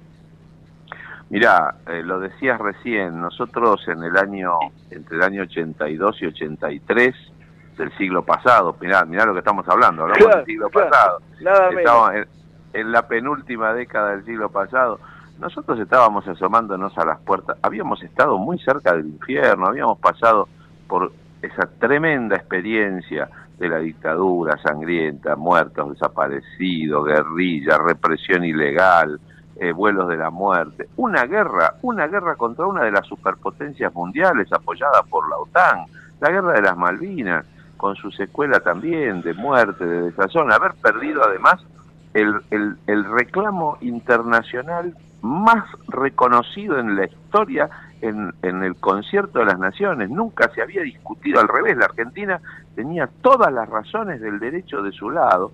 Al haber usado por primera vez en forma unilateral la fuerza, también puso en riesgo esa legitimidad de la soberanía de Malvinas. Eh, y, y ese gobierno militar que nos dejó en default con una hiperinfla, con una inflación monstruosa, con una deuda externa con, que condicionó el desarrollo de la Argentina por 15, 20 años más, la verdad, eh, la epopeya de construir las instituciones democráticas y hacer base en el principio de soberanía popular, reconstruyendo la democracia, que venía de 50 años de inestabilidad. Desde el primer golpe de Estado de 1930 sucedieron cinco décadas en las cuales los gobiernos eran inestables, eran fraudulentos, los pocos gobiernos democráticos duraban poco, el intervencionismo militar era constante, la tutela militar sobre los gobiernos civiles, los gobiernos militares que desarrollaban acciones absolutamente antijurídicas, represivas, eh, vulnerando la libertad de opinión, eh, violando la Constitución Nacional.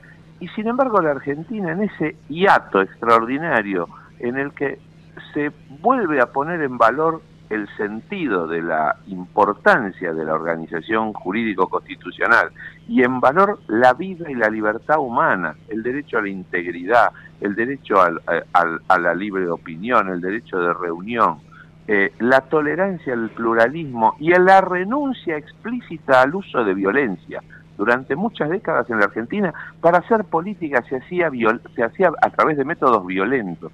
Del 83 para acá hubo un gran pacto democrático que se personifica en el mensaje que transmita precisamente Raúl Alfonsín, que como digo siempre, es el gran negocio de la política, es saber representar el momento y representar el sentir mayoritario de una sociedad. No digo que Alfonsín fuese un iluminado, tuvo la capacidad de interpretar el anhelo social de toda la comunidad o de la gran mayoría de la comunidad de reorganizar el país sobre la base del respeto a la opinión de todos, el derecho inalienable al sufragio, la libertad y la vida de todos sus conciudadanos. Me parece que ese es el gran mérito de Alfonsín. Nos hizo parte, nos hizo parte de un gran proyecto. El proyecto estaba anidaba en el espíritu de mucha gente que deseaba paz, tranquilidad, libertad, derechos y él lo pudo canalizar y construyó junto con la sociedad y junto con los partidos políticos democráticos, las grandes fuerzas políticas tradicionales, el radicalismo fundamentalmente, el peronismo, bueno, las otras fuerzas, la UCD de Alzogaray, el PI de Oscar Allende, pero se construyó un sistema democrático que con sus más y sus menos, con sus vicisitudes, está demostrando una solidez extraordinaria. Yo creo que hay que ser optimista en el sentido que independientemente de los resultados electorales que se den mañana domingo. A mí me parece que la solidez del sistema democrático ha dado pruebas suficientes a lo largo de cuatro décadas en cuanto a su continuidad y su solidez. Hemos afrontado eh, hiperinflaciones, cuatro intentos de golpes militares, atentados terroristas internacionales y, metiéndonos en un conflicto ajeno a lo que es la realidad de la Argentina, donde la Argentina conviven las culturas y las religiones sin ningún tipo de, dificultad. Y sin embargo, la solidez del sistema democrático ha demostrado que la Argentina puede y debe continuar en este sendero y que tiene que abocarse a la solución de los problemas que tienen que ver con la cotidianidad, con la economía, con la cuestión social, con la cuestión educativa, con la cuestión cultural. Yo pensaba una cosa, digo, a si coincidís. Yo creo que lo que logró Alfonsín básicamente fue eh, por esa historia pasada tan negra, comprometernos con la República Democrática, nos comprometió. Él nos comprometió. Absolutamente. ojo, ojo, tiene que, ahí claro, lo logró el compromiso a, a, regañadientes en muchos casos, ¿eh?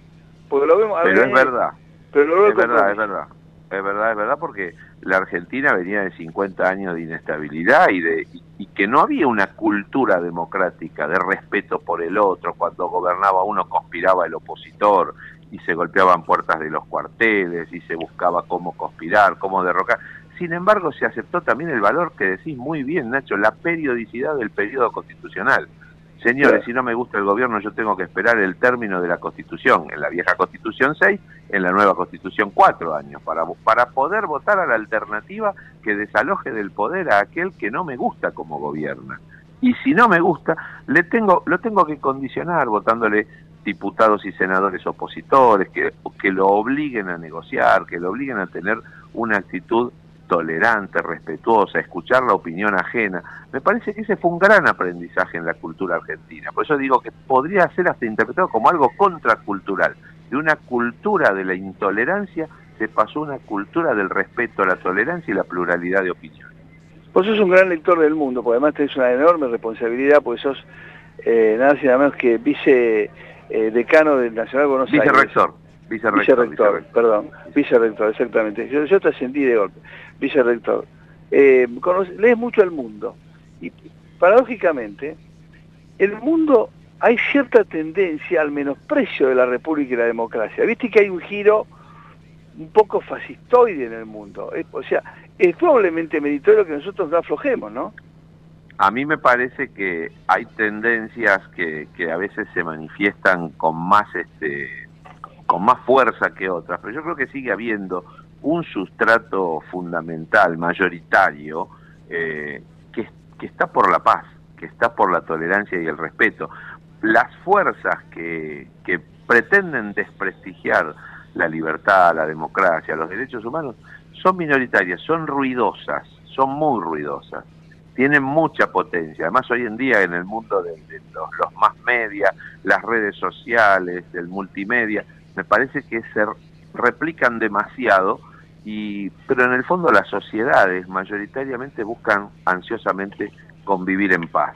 Eso me parece que es el mensaje que nos da eh, la, las grandes expresiones populares que salen a la calle y que se manifiestan pacíficamente. Por supuesto que hay descontento, por supuesto que hay indignados y gente que reclama y que protesta y que, y que trata de, de, hacer oír su voz opositora a lo que pasa.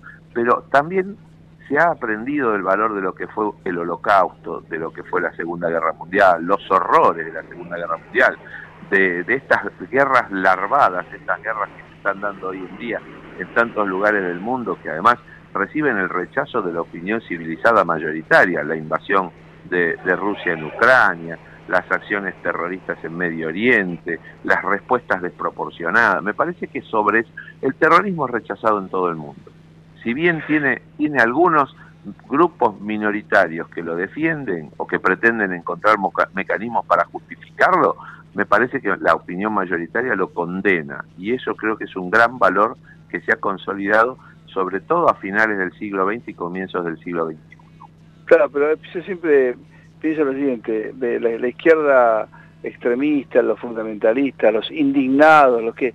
No se olviden, muchachos, ustedes pueden salir y manifestarse en libertad por la democracia y la república, sino eh, anda, anda a hacer una de estas marchas, ¿no? Que hay, por ejemplo, pro-Palestina, por ejemplo, en Teherán, a ver cómo te va.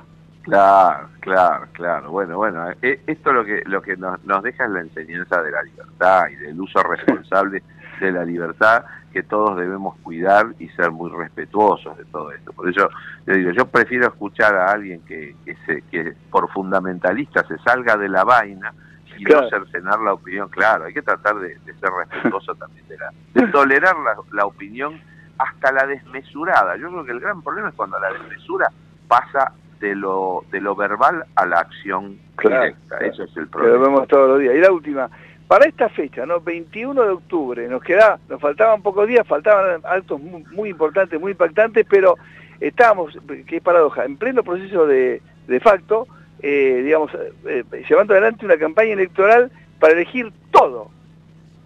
Esa semana, la última semana de octubre, la anterior a la elección del, del domingo 30, eh, fue una semana en la que Alfonsín, bueno, venía de recorrer, de dar en toda la campaña, en, en, en apenas un año Alfonsín dio tres vueltas íntegras a todo el país, eh, hizo actos maravillosos, importantísimos en la ciudad de Córdoba, en la ciudad de, de Resistencia, eh, en, en, Posadas, en Rosario, el último Ese acto, fue un acto que no se repitió nunca no medio millón de personas y que tuvo y que además tuvo un corte de luz durante un largo tiempo del acto tuvo corte de luz Rosario eh, yo creo que fue ahí una mano negra para que no se transmitiera porque había sido primero estaban los ecos del acto de la 9 de julio que fue el 26 de octubre dos días antes que el acto con el que cerró y el partido estaba el acto de Luder.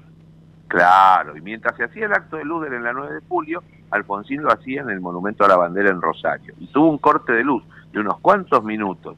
Eh, y finalmente cuando Alfonsín logra que, bueno, se conecta nuevamente, vuelve la tensión eléctrica y hace una prueba de sonido y dice, ¿se escuchan? ¿Me escuchan bien? Y, la multitud ruge y Alfonsín le dice, vamos, Rosarinos, todavía.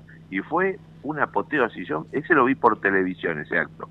Eh, yo estuve en el de la 9 de julio. Es extraordinario recordar esos momentos, son conmovedores, porque además lo que habla es de la extraordinaria fe de la sociedad argentina en la democracia, las ganas de participar, independientemente de, resultados electorales, la pasión por, por participar electoralmente, las manifestaciones de familias enteras con sus chicos en los cochecitos o en brazos.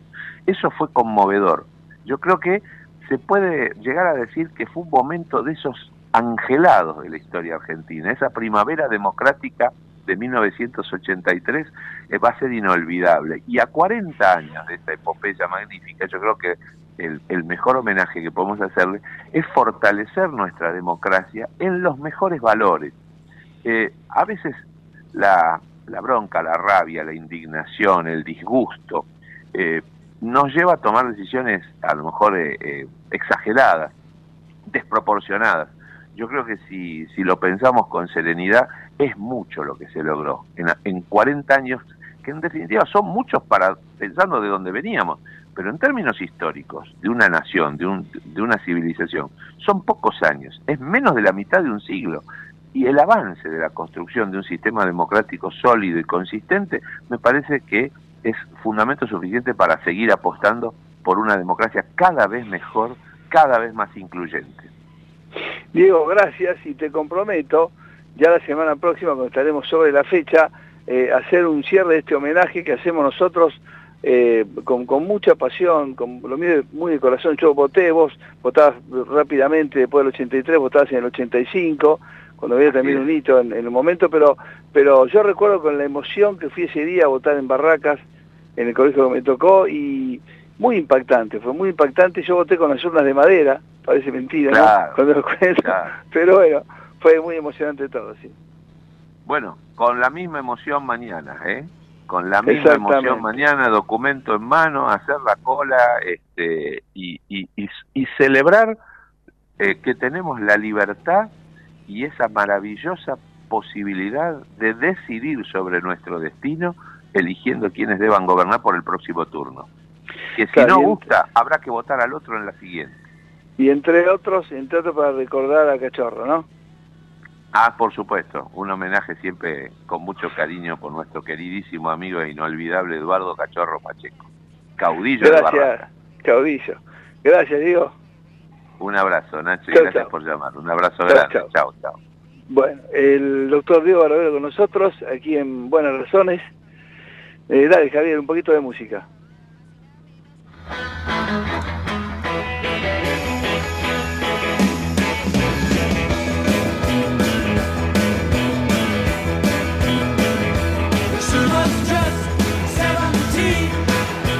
Además de ser un, muy talentoso y joven economista de la Fundación de por eso le gusta bailar el rock, baila cualquier ritmo, porque cuando ellos en la semana están haciendo econometría y bailan cualquier ritmo, bailan cualquier ritmo, rumba, sí, este, foxtro, tango, en corto una quebrada, hacen rock, claro, vuelan por los aires, porque imagínate lo que se hace de econometría en la Argentina, claro, donde por ejemplo en el cierre de la semana había un dólar virtual en la página y otro en la calle. Y además no sé, con una cosa de locos.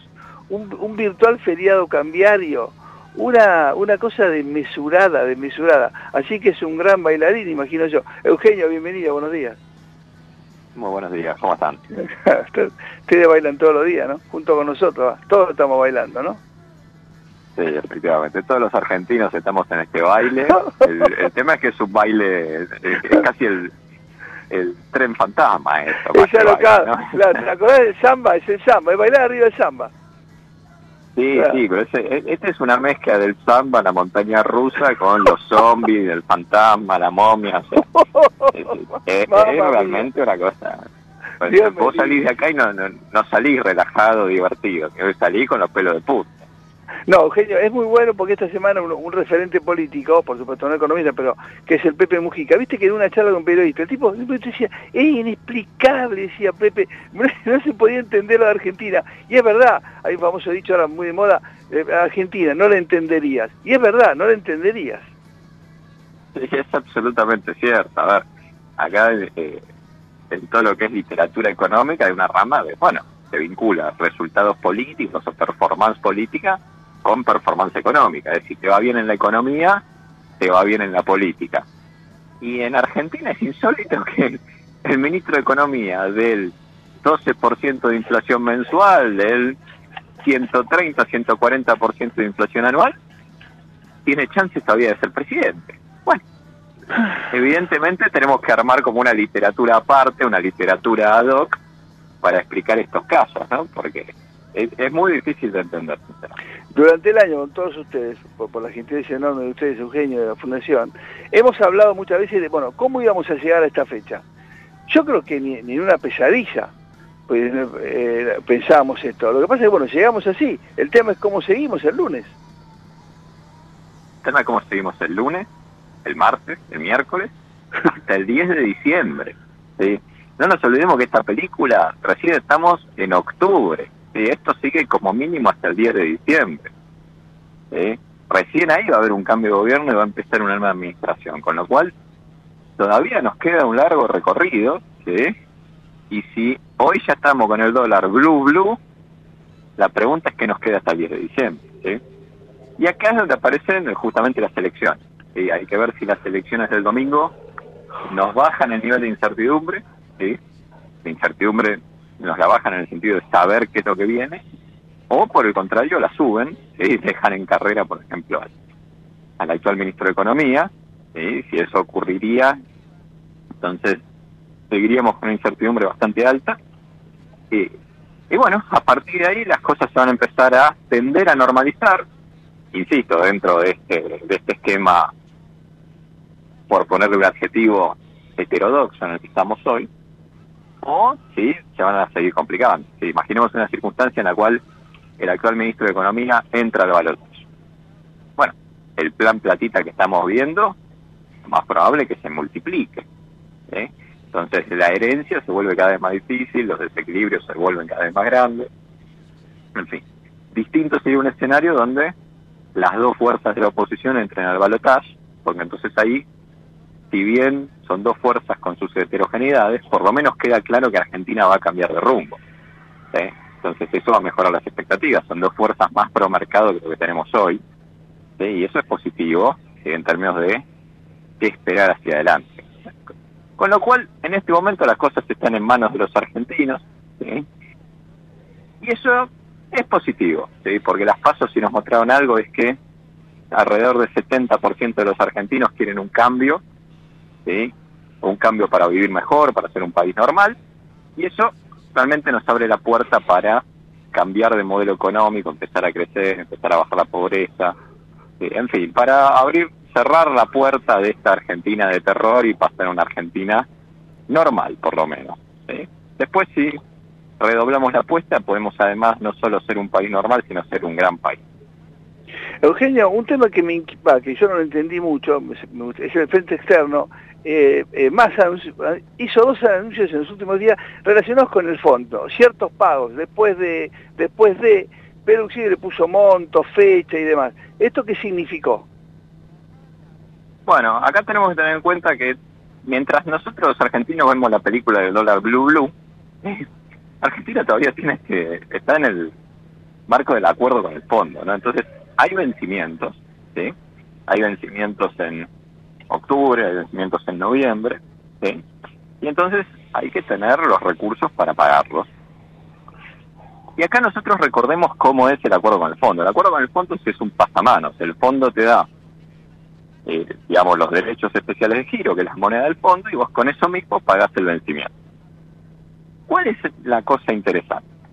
Nosotros ahora, entre octubre y noviembre, tenemos que pagar más o menos 3.200 millones de dólares. El fondo nos había dado, listo, tomar 3.200 millones de dólares.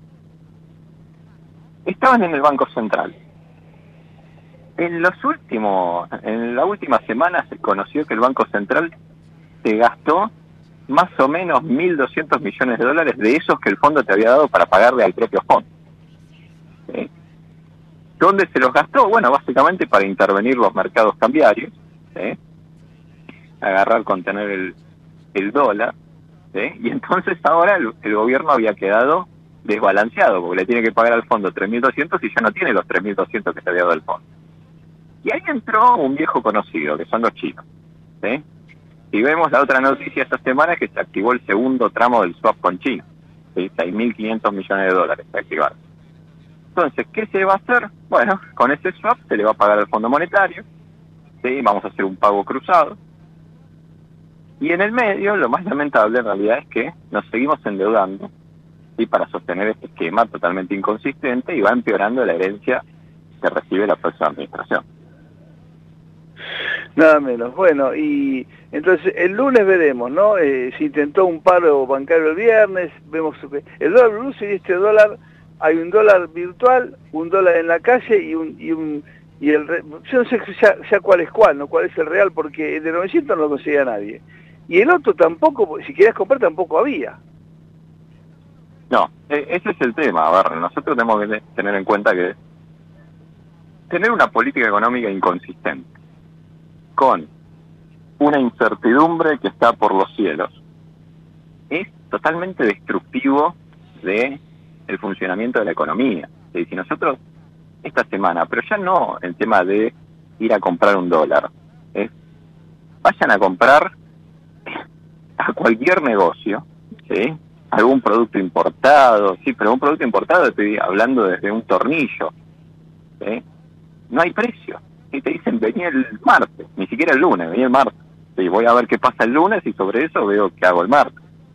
Entonces, todo lo que estamos viendo en este momento, ¿sí? que es justamente la consecuencia de años de mal manejo de política económica, nos está empezando a pasar facturas, y ya hace rato nos viene pasando factura, y ahora estamos viendo el pico. ¿Cuál es el pico? No hay precio, no hay producto, no hay oferta. ¿sí? Y eso es lamentablemente lo que parecería que vamos a vivir octubre y noviembre, hasta que quede finalmente definido quién va a ser el próximo presidente. Con lo cual, yo creo que se vienen mes y medio muy difícil para Argentina, mes y medio en que la herencia se va a complicar, mes y medio en que la inflación se va a sostener en dos dígitos mensuales, en que el salario real lamentablemente va a seguir cayendo, y a partir de eso va a haber que construir un nuevo modelo económico, donde nosotros de Libertad y Progreso lo que decimos es, tiene que ser un modelo económico disruptivo para lo que conocemos hoy, y lo disruptivo para lo que conoce hoy Argentina es un modelo basado en la libertad. Un modelo basado en la libertad económica, en la libertad de trabajar, la libertad de emprender, la libertad de invertir, la libertad de ahorrar en lo que a uno le parezca lo mejor. Que lamentablemente para la Argentina de los últimos 25 años es algo raro, pero para el resto del mundo es lo que funciona. Con lo cual, ese es lo que nosotros creemos el norte al que hay, al que, hay que avanzar. La última, Eugenio, sé que ustedes hacen una muy buena medición, la, la, sociedad también, de la inflación. Estas tres semanas de octubre, ¿qué les estaría dando? Bueno, estas tres semanas de octubre ya tenemos 10% eh, acumulado de, de suba del, IPC, pero la gran incógnita es la última semana de octubre. Claro. esa es, el, la gran incógnita, insisto.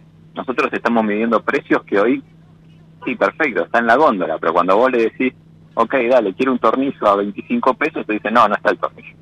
No está. Entonces, ese precio no es verdaderamente, o sea, no refleja verdaderamente el mercado, si es un precio simbólico, es como el dólar de el dólar blue de 900. Bueno, perfecto, anda a comprar el dólar blue de 900, no, no hay. Bueno, entonces eso ese precio no, no existe, no es un precio efectivo. Va a haber, vamos a tener que ver qué pasa la cuarta semana, si luego de las elecciones, insisto, si el resultado electoral nos baja la incertidumbre o nos la sube, y eso va va a depender de quién quede en carrera. Si quedan en carrera las fuerzas en este momento son oposición, son fuerzas más afines al mercado, más afines a la libertad, afines a la reforma en Argentina, va a ser una cosa, si queda en carrera el actual oficialismo, que representa el plan platita, el cortoplacismo, el endeudamiento, bueno, va a ser otro. Estamos en problema. Eh, Eugenio, muchísimas gracias, eh, buen fin de semana y siempre a las órdenes. ¿eh? Por favor, muchísimas gracias a ustedes. Eugenio María, economista de la Fundación Libertad y Progreso con nosotros. Último minuto, nos quedan 11, 12 minutos para las 11 de la mañana. Está Javier Martínez en la operación técnica y Aldana Romañuc en la producción periodística. Esto de buenas razones, nos quedamos hasta las 11 de la mañana con ustedes en el sábado previo a las elecciones de mañana en la República Argentina.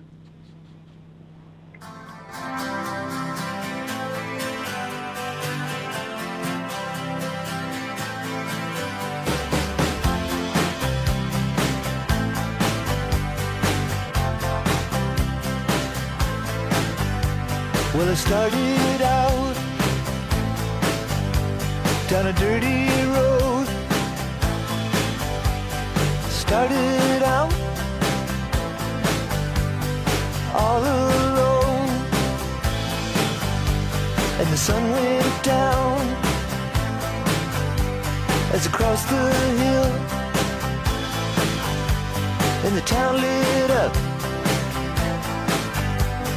The world got still. I'm learning to fly,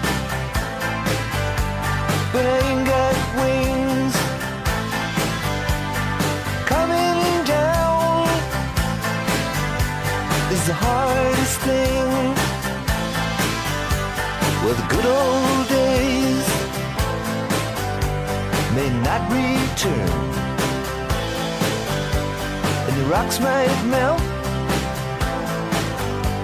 and the sea may burn. Muy bien, vamos a hablar de los envases de hojalata, que es muy importante. Eh, los envases de hojalata llevarán el logo a 0 100% infinitamente reciclable. La iniciativa es impulsada por Ternium, el principal fabricante de aceros planos de América Latina, y la Cámara de Fabricantes de Envases de Hojalata, con el objetivo de concientizar acerca de las propiedades sustentables del acero. En el marco de la 18 Exposición Internacional del Envase, Ternium y la, y la Cámara respectiva, eh, Cafemia, la Cámara Argentina de Fabricantes de Envases Metálicos y Afines, lanzaron el nuevo logo Acero 100% infinitamente reciclable, que tiene como fin próximo ser incorporado en las etiquetas de los envases de hojalata. El objetivo de la iniciativa es concientizar a la industria y al consumidor acerca de las propiedades del acero, que con su versatilidad, resistencia, durabilidad e infinita capacidad de reciclaje es uno de los materiales protagonistas de la economía circular. Estamos lanzando este nuevo logo con el objetivo de que toda la cadena de valor lo reproduzca e incorpore en cada una de sus etiquetas. Desde hace tiempo venimos trabajando para que esto ocurra. Forma parte de nuestro compromiso ambiental y considerando la sensibilidad cada vez más creciente del mercado en torno a la sustentabilidad, comentó eh, José Fonrush, director global de sustentabilidad de Ternium.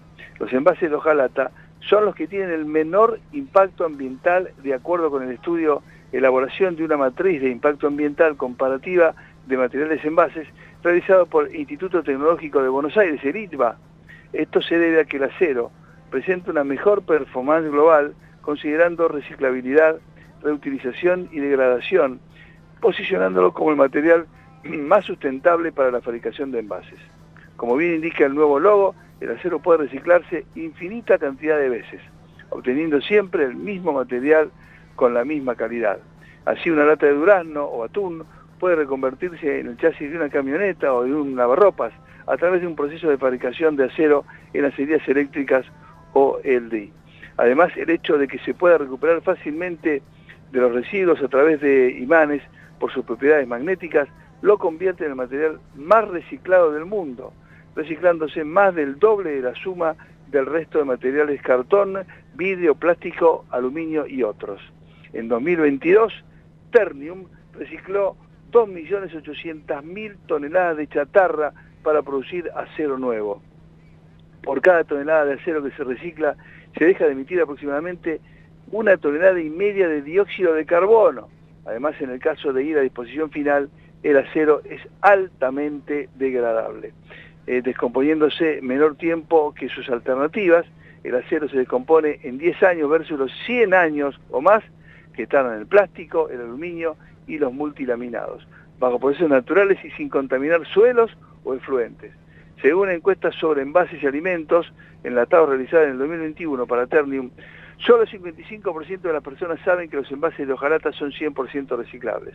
El nuevo logo tiene el objetivo de comunicar los beneficios del acero a los que se suman las propiedades de la hojalata como envase para eh, almacenar productos debido a su hermetismo que impide el paso de la luz, el agua y el oxígeno, además de ser un material resistente al manipuleo y a golpes. En Ternium queremos eh, diferenciarnos frente al consumidor a la hora de la elección del envase y esto lo logramos con información clara. Es un paso importante para potenciar la economía circular, en el cual el acero eh, se destaca frente a otros materiales Cerro Fonrus, repito, información muy importante de hojalata 100% eh, reciclable.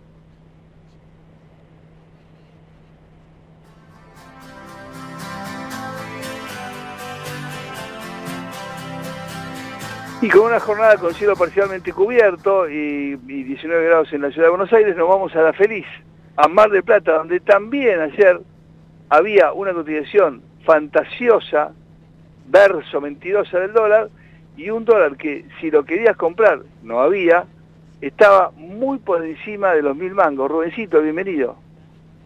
Muy buenos días, un gusto. Bueno, acá le cuento, está nublado, por momentos hay algún, algún rayo de sol, hay viento, 24 kilómetros el viento, 19 grados 7 la temperatura, vamos a 22, pero atención, a la noche lluvias. Eh, lluvia esta noche y lluvia a la madrugada de mañana. Y después, aparentemente, estaría nublado, pero sin lluvia todo el resto del día. Esperemos que así sea, porque si no, para ir a votar, a algunos se les va a complicar. Como sea a mí que tengo que ir a un barrio periférico. Claro, me imagino, sí. Me imagino. claro. Así que bueno. Ahora, justo me toca eh, una zona que se inunda encima. Eh, Claro, cuando claro. cuatro gotas se inunda. Creo que no voy a llegar a la escuela para votar. Eh, y Este, el- bueno, esperemos que así se nos pase. Sí, y acá también, ayer nos indicaba y de repente apareció la lluvia en el horizonte para mañana domingo acá en Buenos Aires. Sí, acá para mañana no nos da lluvia, sino en la madrugada. Eh, lo que pasa es que el viento está viniendo del norte, así que la lógica sería que primero les llueva a ustedes y después a nosotros. Claro. Así que Y acá está, medio- acá está muy pesado la, la muestra, así que no sería nada raro. Rubén, bueno, hablando de estuvo Ay. pesado ayer, lo que me referiste de, de cómo cotizó el Blue allá en, en La Feliz. Sí, una cosa de loco, la verdad, una cosa de loco. Primero hubo muy pocas operaciones, ¿no? Porque nadie quería vender un dólar, eh, nadie, todo, todo el mundo buscaba dólares, pero no vendía. Y bueno, el, el buscar desesperadamente provoca de que te pidan cualquier cosa. Ayer en un, determinado momento de la tarde se hablaba de 100 1.156 pesos para comprar, te compraban a 1.156 y si vos querías comprar te vendían a 1.212. Eso lo marca de que no había dólares en plaza. Los de 900 pesos la verdad no aparecían por ningún lado, los del, los del precio de pizarra del gobierno eh, para el blue. Eh, Sí. Me parece que fue algo pintado que ponemos eso y parece que está todo bárbaro. Qué bárbaro. Eh, así que bueno. ¿qué va a nunca se vio, lo de los diarios, lo de los diarios nunca se vio. Que los diarios No, más no, grandes no, se presten a eso. no, para no, no, no, que congelen por pedido del que te. Bueno, en fin, yo creo que esas Bueno, cosas... usted sabe que a mí me sorprendió, ¿sabe dónde salió publicada la noticia del dólar a 1212 en Mar del Plata? En el No. de la capital. Sí, en el diario de la capital. Don Aldre. Ah, me parece no. que le ha, sacado la, le ha sacado la mano de la espalda. Claro, o claro, tiene algún claro. dato, o tiene algún dato de quién va a ganar la elección o algo raro pasa. Claro, claro. Porque no- sabe sabe algo que nosotros no. Sí, me da la impresión, me da la impresión que sí. Así que bueno, esperemos ver ahora qué es lo que pasa mañana y qué es lo que pasa el lunes, ¿no? Si va a haber dólares de 900, de 900 o si habrá que pagar los 1500. Sí, hubo Todo- como nunca vi faltante en las góndolas, Rubén. Mucho faltante en las góndolas. Ah, impresionante eso, ¿eh?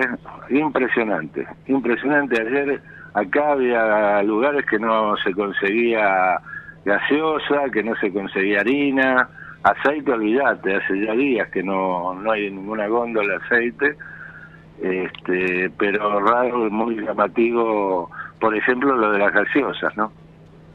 Pero alguna explicación hay, parece que el hombre, la, la empresa americana quiere aumentar 33% el lunes, entonces todos lo- todos sacaron de, de góndola la gaseosa para cobrar la 33 más el lunes. Sí, eso venía, Eso es no tienen, están en precios cuidados, pero ellos tienen un precio garantizado mucho tiempo Claro. y en las últimas horas yo vi que se deslizó muchísimo, ¿no? Se fue de 400 a 600, a 500 a 600 Sí, sí. rápidamente, rápidamente. Sí, sí, sí. Increíble. Así que bueno, Bueno, Rubén, entonces eh, estamos todos en mañana, mañana, mañana o el 19 definimos cómo cómo sigue esto, ¿no? Y la verdad, eh, pensemos bien, muchachos, pensemos bien. sí, no, no, no, no hay que equivocarse porque seguir así de esta manera no se puede, tirarse al río sin salvavidas tampoco, así que hay que votar a conciencia. Ah, un río con mucho mar de un río, un mar con mucho mar de fondo, ¿no? Y un río muy revuelto. Exactamente, exactamente, exactamente. Rubén, está todo fin. muy está todo muy confuso porque vos no sabés, no, no es como otras elecciones que eh, bueno, fulano está se sabe ya que está bien posicionado. No, acá hay una cosa extraña que no se sabe. Hablas con uno te dice que gana fulanito, hablas con el otro y te dice que gana menganito y así estás. O sea, que yo No, nunca he no, no visto el sabe. nivel de, de mentira y de falsedad que he visto esta vez, ¿no? Eso la verdad que es así. No, no, no. Aparte las cosas sucias que se han hecho, lo de ayer, lo de, lo de ayer de los subtes y los trenes que pegaban carteles de cuánto iba a pagar el boleto si votaba fulano o mengano. Ahora parece que hay 133 personas que ha- firmaron el acuerdo para pagar eh, 700 el boleto, ¿vio? Bueno, tenés que ser... me- La Por lo menos que... el, gobierno lo anunció ayer, decía había 133 que ya habían adherido. Ah, son increíbles. Y viste que ayer desapareció toda esa cartelería. Se llamó tal despelote y desapareció. La sacaron. Sí, sí, sí, sí. Un horror. Bueno, Exacto. buen fin de semana, a lo mejor para mañana. Ojalá que nos lleve ahí, que pueda ir a votar.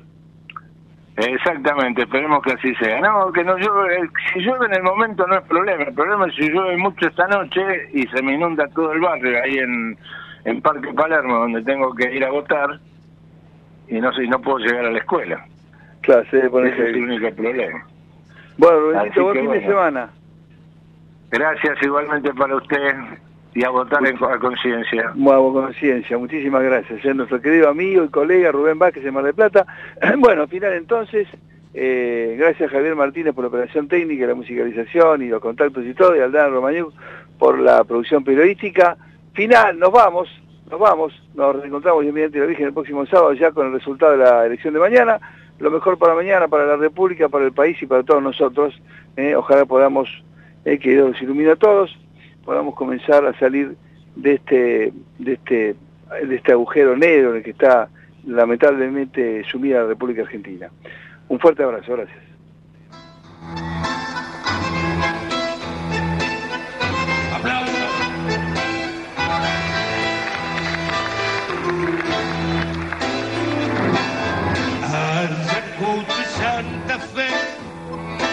Son las cuatro menos diez. ¿Qué le pasa este domingo que no para de llover? Y yo tengo el corazón dos sitios a la vez. Esta tarde juega Racing y yo aquí esperándote. Todavía está el amor y el momento que soñé. Ya después ver el partido si no pasan por TV. Se cuenta allá en el Racing de Avellaneda. Y aunque este cielo gris se venga abajo, la tarde es una fiesta dominguera. Se juega por encontrarse el campo en buen estado y yo seré un adelantado para llegar al arco de tu amor. Gracias.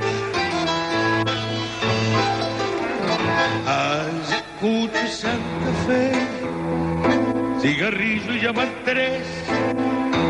El invierno se me cuela en la solapa del revés. Mientras tanto un referí llama al centro y atención. Preparada la academia para dar exhibición. No te pierdas la final que jugamos vos y yo. Ya después ver el partido si no pasan por TV.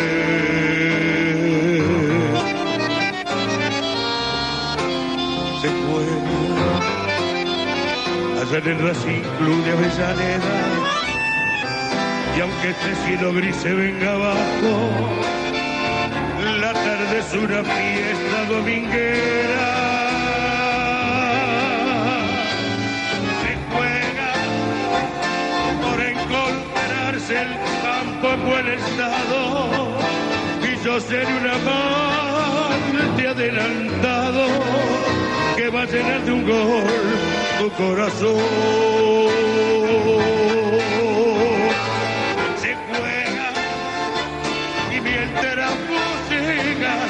Estoy soñando y voy elaborando mil jugadas para llegar al arco de tu amor. Desde Buenos Aires, transmite LRI 224, AM 1220, Ecomedios